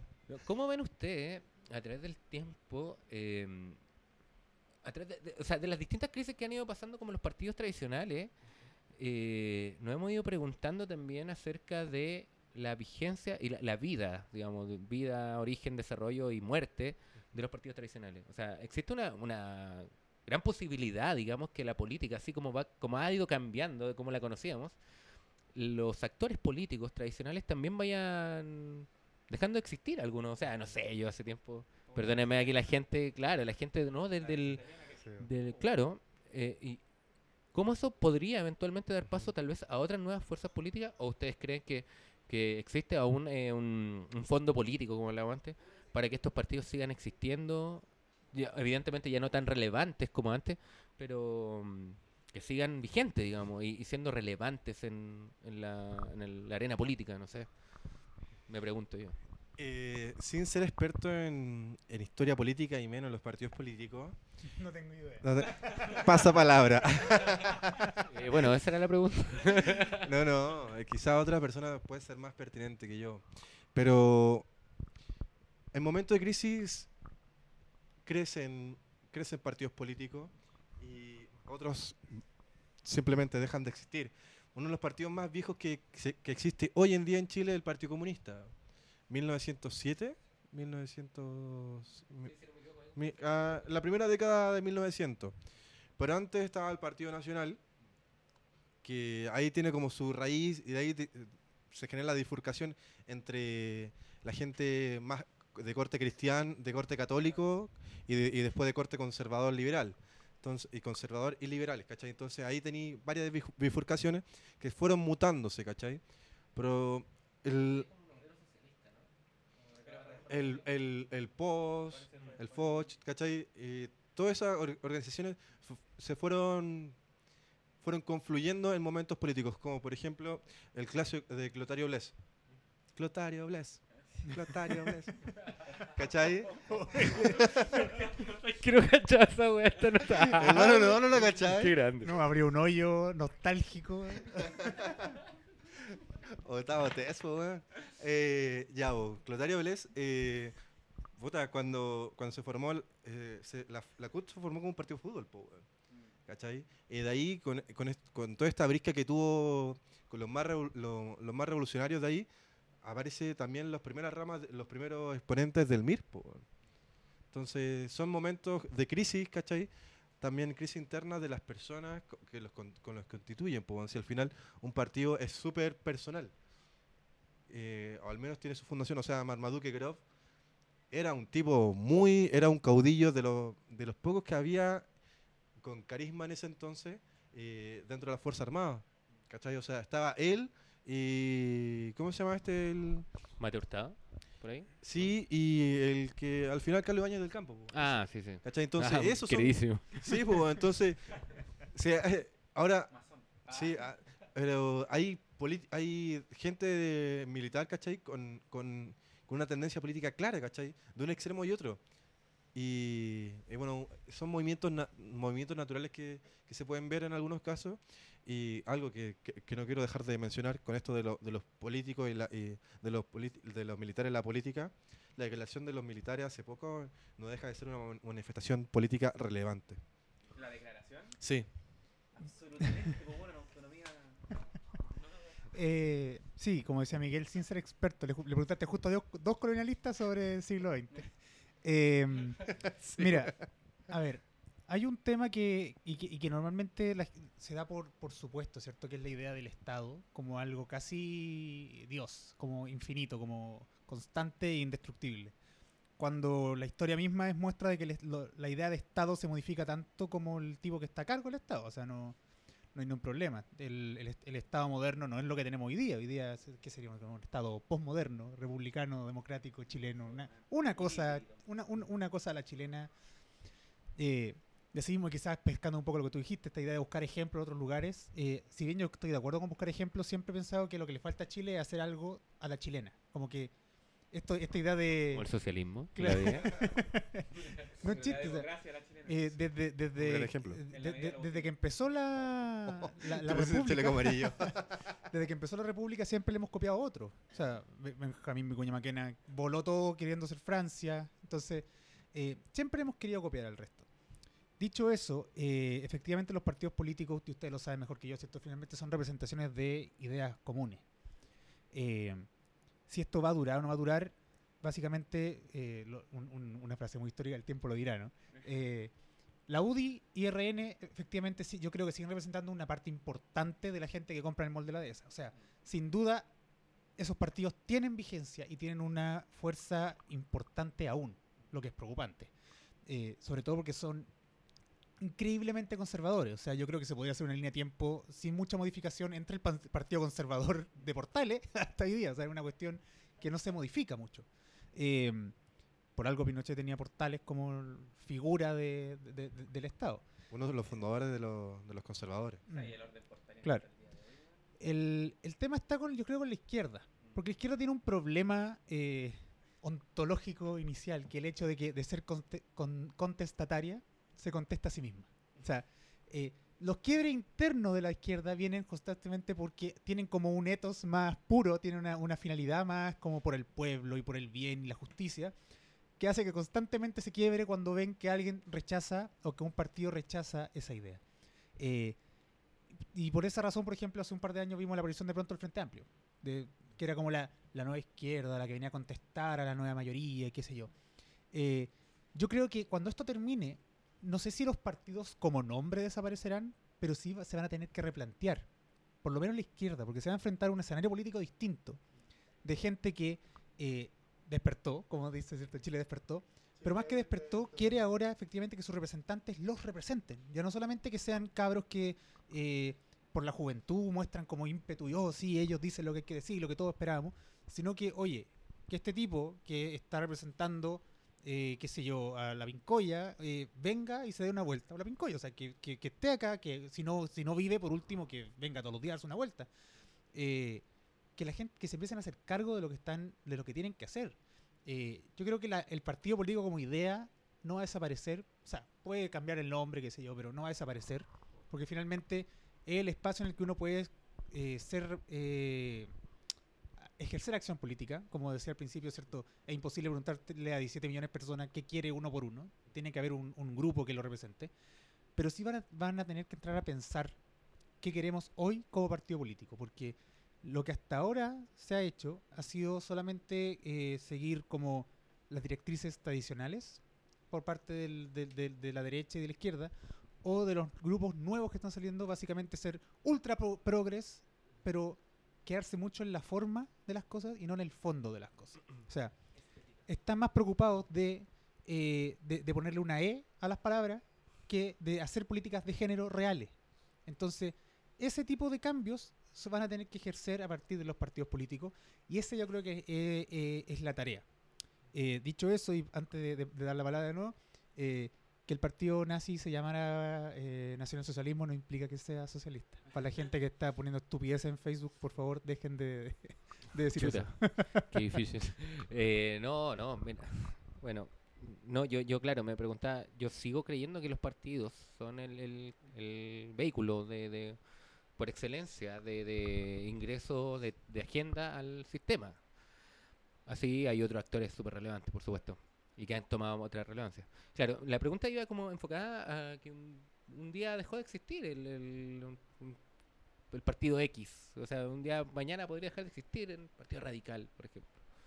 Este, claro, bueno, claro, pero eh, algo pasa que eh, los hace implosionar, digamos, porque siguen siendo canales de, de- de poder relevante y, y como que nadie quisiera necesariamente empezar como desde cero, digamos. Pero, por ejemplo, la concertación desapareció y apareció la nueva mayoría. Es como el chiste como desapareció y en mismo momento empezó uno exactamente Claro, igual. claro. Al final, Claro. más allá de un, de un cambio estético de nombre, porque claro, el, finalmente podríamos decir que el Partido Conservador y el Partido Liberal desaparecieron, eh, los pelucones y los liberales y los pipiolos y se convirtieron en el Partido... Ah, ¿cuánto se llama? El Partido Nacional. O sea, Y después Partido Nacional Pero- se convirtió en Renovación Nacional. Claro, Claro. pero ese es la- el gran cambio. Ahora, claro, el- el- siendo más específico, el conservador y el liberal tenían eh, dis- distinciones importantes, uno quería Mm. cierta economía, otro quería...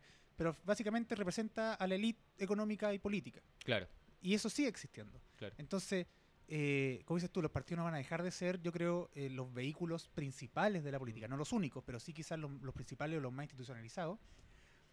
Pero eh, más allá de quién, quién lo conforma o de un no- cambio de nombre, lo importante es la manera en que van a empezar a actuar.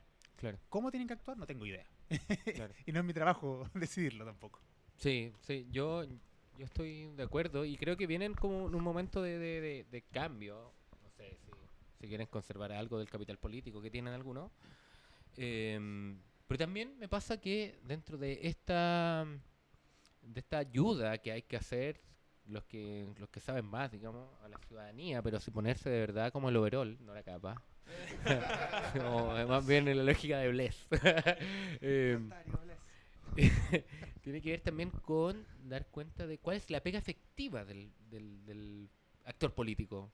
¿Cachai? O sea, yo de repente, no sé, a mí me pasa que, que veo algunos diputados haciendo pega de, de alcalde y, y dicen, no, pues, bueno, o sea, ¿cachai? Porque uno los ve. Amigo, haciendo date cuenta. buena- sí. Claro, buena pega en la tele y todo. Pero miráis un, un poco el- el- su actividad legislativa, ¿cachai? Y si este weón está operando en el otro sentido, ¿cachai? Y claro, como nadie le ha hecho ese chequeo, ¿cachai? Eh, y, y una pasada de cuenta, porque al final del día, también, sea quien sea, voten 10, voten 2, voten 100.000, alguien elige a este personaje, ¿cachai? Y, y yo no, no, no quiero culpabilizar a nuestra ciudadanía en conjunto, pero eh, no, se, no, no se hacen del cargo a sí mismos Sí. solos.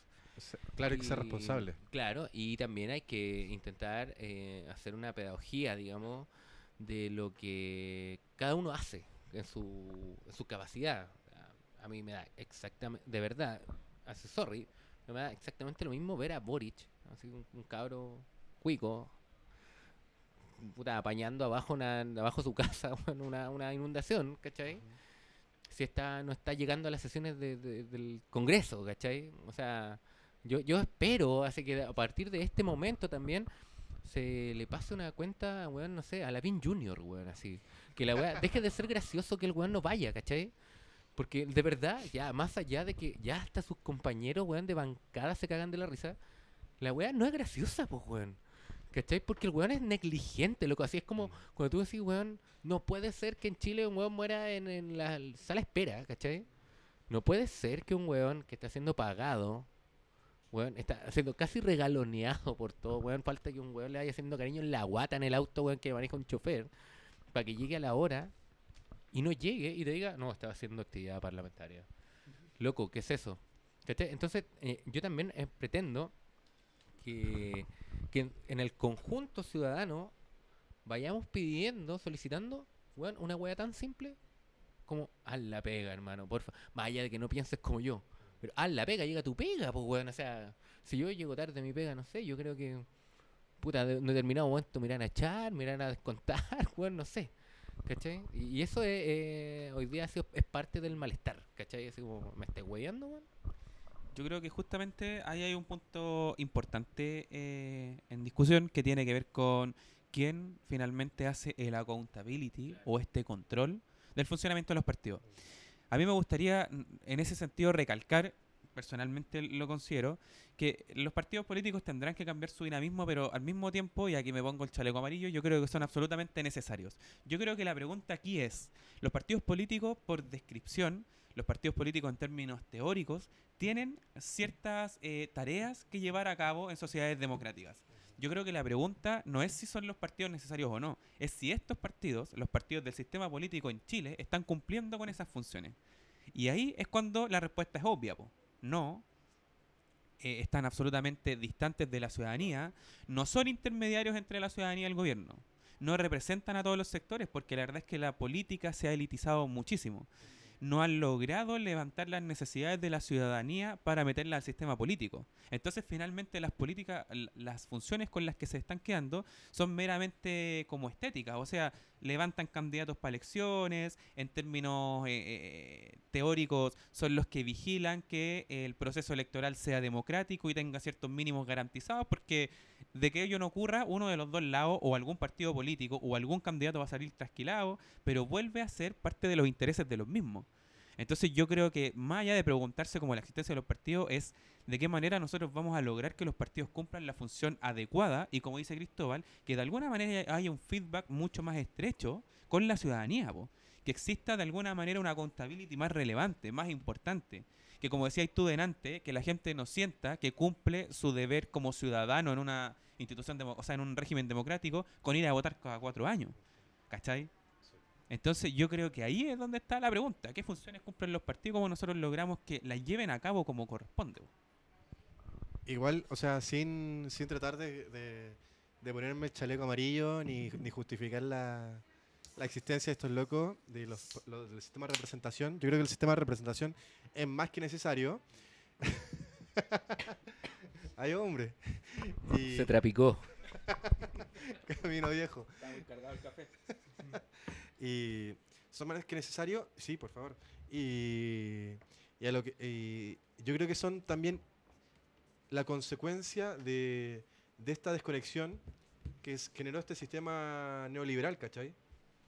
Porque desconectó a la, desconectó a la gente de- del, del Estado y le dio el mercado. Entonces, ¿qué, qué puede hacer un, qué puede hacer un, qué puede hacer un partido político si es que, loco, prefiero ir, que, prefiero ir al supermercado, prefiero ir a la, a- la clínica, prefiero ir a otro lado y me importa una raja a los que no tengan la posibilidad para elegir. ¿Cachai? Entonces, yo creo que es, es una consecuencia de ello y, y por eso eh, esta desconexión, ¿cachai? Ahora, de que existan o no existan, yo creo que tienen que existir. Y, y el- un punto súper importante es que de una forma u otra, nosotros ya no estamos siendo responsables de nuestra, de nue- de nuestra, de nuestro valor político y de nuestra, de nuestra responsabilidad social. En el sentido que yo me acuerdo cuando llegué a trabajar al Museo de Historia Natural, el que está en la quinta, y, y mi jefe, el Robert, me decía, oye, weón, tenéis que llegar a la hora, tenéis que cumplir con este proyecto, tenéis que llevar todas las boletas porque esta plata no es tuya. Esta plata es del Estado. ¿Cachai? Era más pesado que la mierda, po, weón. Pero loco, eh, y piensa que para el ministerio, ahora para el Ministerio de la Cultura, antes para la DIVAM, nos daban un moco de plata, pero ese moco de plata teníamos que saber administrarlo y teníamos que ser, ser responsables y dar cuenta de eso. Y es porque tenemos una responsabilidad social como empleados públicos en, en- en el museo, eh, pero también eh, tomar una responsabilidad y una conciencia pública como ciudadanos, ¿cachai? Porque la plaza es de todos y de nadie, po, pero si yo me pité una banca, yo, yo no me voy a poder sentar ni nadie se va a poder sentar ahí, po, ¿cachai? Pero estamos sacrificando eso en pos de algo más. Y eso, y ese, y esa visión de conciencia, eh, yo creo que es súper relevante porque en el, hay un texto de Giovanni Sartori que se llama El Homo Videns, donde, loco, el- un político te hace, te hace un cambio total de, la, de, de las elecciones porque te está bombardeando con, con la imagen, con lo, con lo que tú veis. O sea, eh, Barack Obama ganó por Twitter, ¿cachai? Eso es Sí, la, la biopolítica, ¿cachai? Entonces, loco, de alguna forma tenemos que, que recordar que existió Teleduc, ¿cachai? De alguna forma tenemos que, re- que- que recordar que existía una tele consciente, ¿cachai? Que existía una tele que, que te educaba y que de alguna forma tomáis conciencia de que lo que, o sea, TVN recibe plata de todos, po, weón, ¿cachai? Y, y de alguna forma indirectamente el metro también es de todos, ¿cachai? Porque es, o sea, el metro es SA, pero también recibe ingresos de todos. Entonces, tomar esa conciencia también nos va a hacer participar de alguna forma a largo plazo, muy probable a largo plazo, con más conciencia de la vida política tradicional y no tradicional. Que eso es lo que yo Oye, perdón, un pequeño paréntesis. Que este tremendo café, el republicano, en Marín 0124, cierra a las 9 sus puertas. Ajá, Y ya que estamos hablando de los derechos de los trabajadores, puta, podemos entender que se quieren ir para su casa a descansar ahí, a, a El- regalonear el con la señora. Entonces, Ah, sí. eh, No. de repente ir cerrando alguna Bueno, idea. el, com- el ¿ah? comentario iba de hecho a eso. El Eh, sindicato número uno Llevamos, llevamos dos horas de podcast, así que yo creo que podemos cerrar eh, con ¿Alguien la- va a escuchar con- estas con dos una- horas? Ah, Mi mamá. po- po- podemos cerrar quizás con una última idea cada uno eh, para dejar quizás a la reflexión más que a cerrar todo como a la, la discusión y prometiendo que si esto sigue quizás grabar otro podcast en, en, en unas próximas semanas. Lo que sí, claro, es curioso el hecho de que para poder ver cultura tenéis que ver el 3CC, que es pagado. es, es ridículo. Ya, le doy la palabra a usted, chiquillo. Y, y bueno, agradezcan solo, muy Sí. corto, agradezcan que no te sale el premium. Porque después cuando weón, lográis tener weón, una weá, weón, el cable, el premium, el premium del premium. De ese cable 2, weón, es para la caga. Ya, voy yo. Eh, mira, yo voy a hacer algo muy corto. Eh, véanme en, en History 2, 3, Channel Premium. Solo cerrar con una idea que es la que, dijimos antes. O sea, para mí este- el debate es político.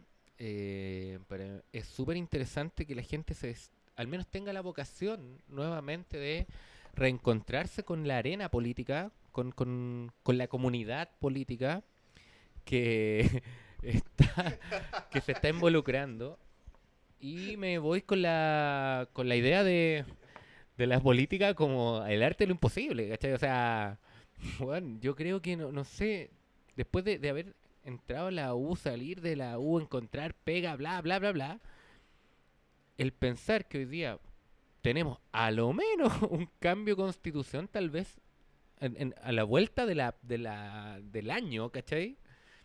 Es una weá impensada. O sea, esto de verdad, yo no lo estoy viendo como el gran logro político, pero era algo que no estaba en los planes, sin duda. Al menos en- a corto plazo. El ver a un dos millones de personas, weón, un viernes en la Plaza Italia, no celebrando que Chile, weón, llegó con la calculadora al mundial. Es una weá impensada. ¿Cachai? Y, eh, rueda, hashtag rueda, ándate nomás, weón. Eh, pero de verdad eso me hace eh, rendir homenaje a este tatita que dijo, weón, eh, el arte de lo imposible. Porque tal vez en un par de años más estemos hablando de, un escenario que de verdad no era posible hasta hace poco. Puede ser positivo, puede ser negativo. Esa weá ya y la bolita de cristal todavía no me la compro. Pero de que cambió, de que hubo un, un tsunami, un marepoto político eh, hace weón, menos un mes, perdón, pasito un mes, es una realidad y yo creo que es que para la gente que, que, que está desde la trinchera donde yo participo, creo que es una gran oportunidad política y también una gran oportunidad política de encontrarnos con el distinto y a no perderla, porque esta weá nos tenía separados también y nos tiene aún separados como, como sociedad hace rato y no nos va a perm- y, y hoy día se manifiesta, ¿cachai? Es una weá que estaba ahí durmiendo y se manifiesta y weón está el, el- la, gente la esconde, weón, y está el, el flaco que está en la Plaza de la Dignidad, ¿cachai? Y esa weá tiene que volver a no pensar iguales, sino que a reencontrarse en el espacio político.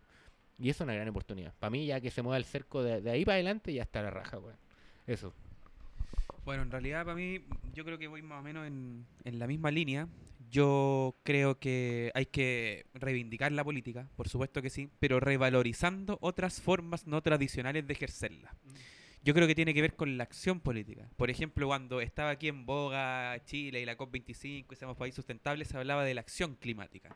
Y eso albergaba, digamos, una óptica distinta de cómo generar sustentabilidad.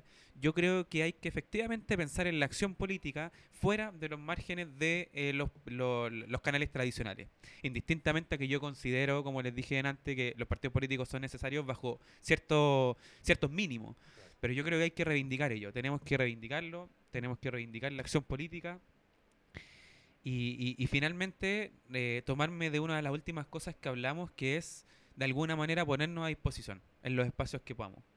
sin soberbia, por supuesto, o sea, llenos de humildad, con lo poco que sé, tal vez lo poco que puedo entregar, pero ponernos finalmente a disposición de, de aquello, porque, porque hoy día creo que hay que ir despejando esos mitos, que no es contra la política, que es contra los políticos, que es contra ciertas caras, contra ciertos sistemas, ¿cachai? Que han generado eh, este malestar, pero que ello no implica que bajo régimen democrático hayan ciertas instituciones y ciertos elementos que deben funcionar para sostener ese régimen. Eso básicamente. Eh, bueno, cerrando, de partida agradeciendo porque puta que estuvo buena la tarde compartiendo con calidad de, de sujetos borrachos y buenos muchachos. Bacán, cabrón. hay, que, hay que ser franco, po, no era café. Ah. Era mentolatum. si llegaron a este punto ya merecen la verdad. Sí, se lo merecen, público. Pero eso por una parte y, y yo creo que siguiendo con esta misma línea de mentolatum, ah, eh, yo creo que un proceso, bueno, lo digo como, como un profesor que tuvo una formación privilegiada con profes que eran tremendamente comprometidos con la sociedad, que loco, la escuela es un espacio político y que la escuela no es tan solamente la sala de clases, loco, la escuela puede ser tu, tu plaza, tu barrio, loco, tomándote un café en el Republicano 0124, ¿cachai? Eh, acá en Marín con Bustamante. Eh, podí educarte y formarte con lo poco y nada, ¿cachai? Si, si todos tenemos algo que sabemos y algo que desconocemos. Pero yo creo que este proceso es muy inédito en la historia de Chile. O sea, lo que yo conozco es, nunca se había hecho una constitución, nunca se había pensado en hacer una constitución con la gente participando, ¿cachai? Entonces yo creo que no nos podemos restar de esto, tenemos que formarnos, autoeducarnos y, loco, seguir con esto que, que no pare nomás, porque aún queda mucho para hacer. Ya, yo más que decir algo más, porque creo que está muy bueno todo lo que dijeron, eh, invitar a todos los que están escuchando a que participen. O sea, si no le quieren marchar, no marchen, porque yo sé el que puede dar mucho miedo. Yo, a mí me da mucho miedo ir a marchar. Entonces cuando voy duro una hora en la marcha y muero. Eh, pero vayan a cabildo, vayan a asamblea, eh, compartan noticias, vayan a conversar, hablen de política con la gente, hablan de política con sus amigos, con su familia. O sea, es una cuestión que no estamos acostumbrados hablar de política en la mesa. Vuelvan a hacer que la política sea relevante eh, y pónganse la capa. ¿Te ponís la cama o no? Eso, chiquillos, muchas gracias por haber venido. Muchas gracias por haber dado dos horas de su vida a conversar esto. Y eso, nos escuchamos en un próximo capítulo de Historia de la calle San Severín. Adiós.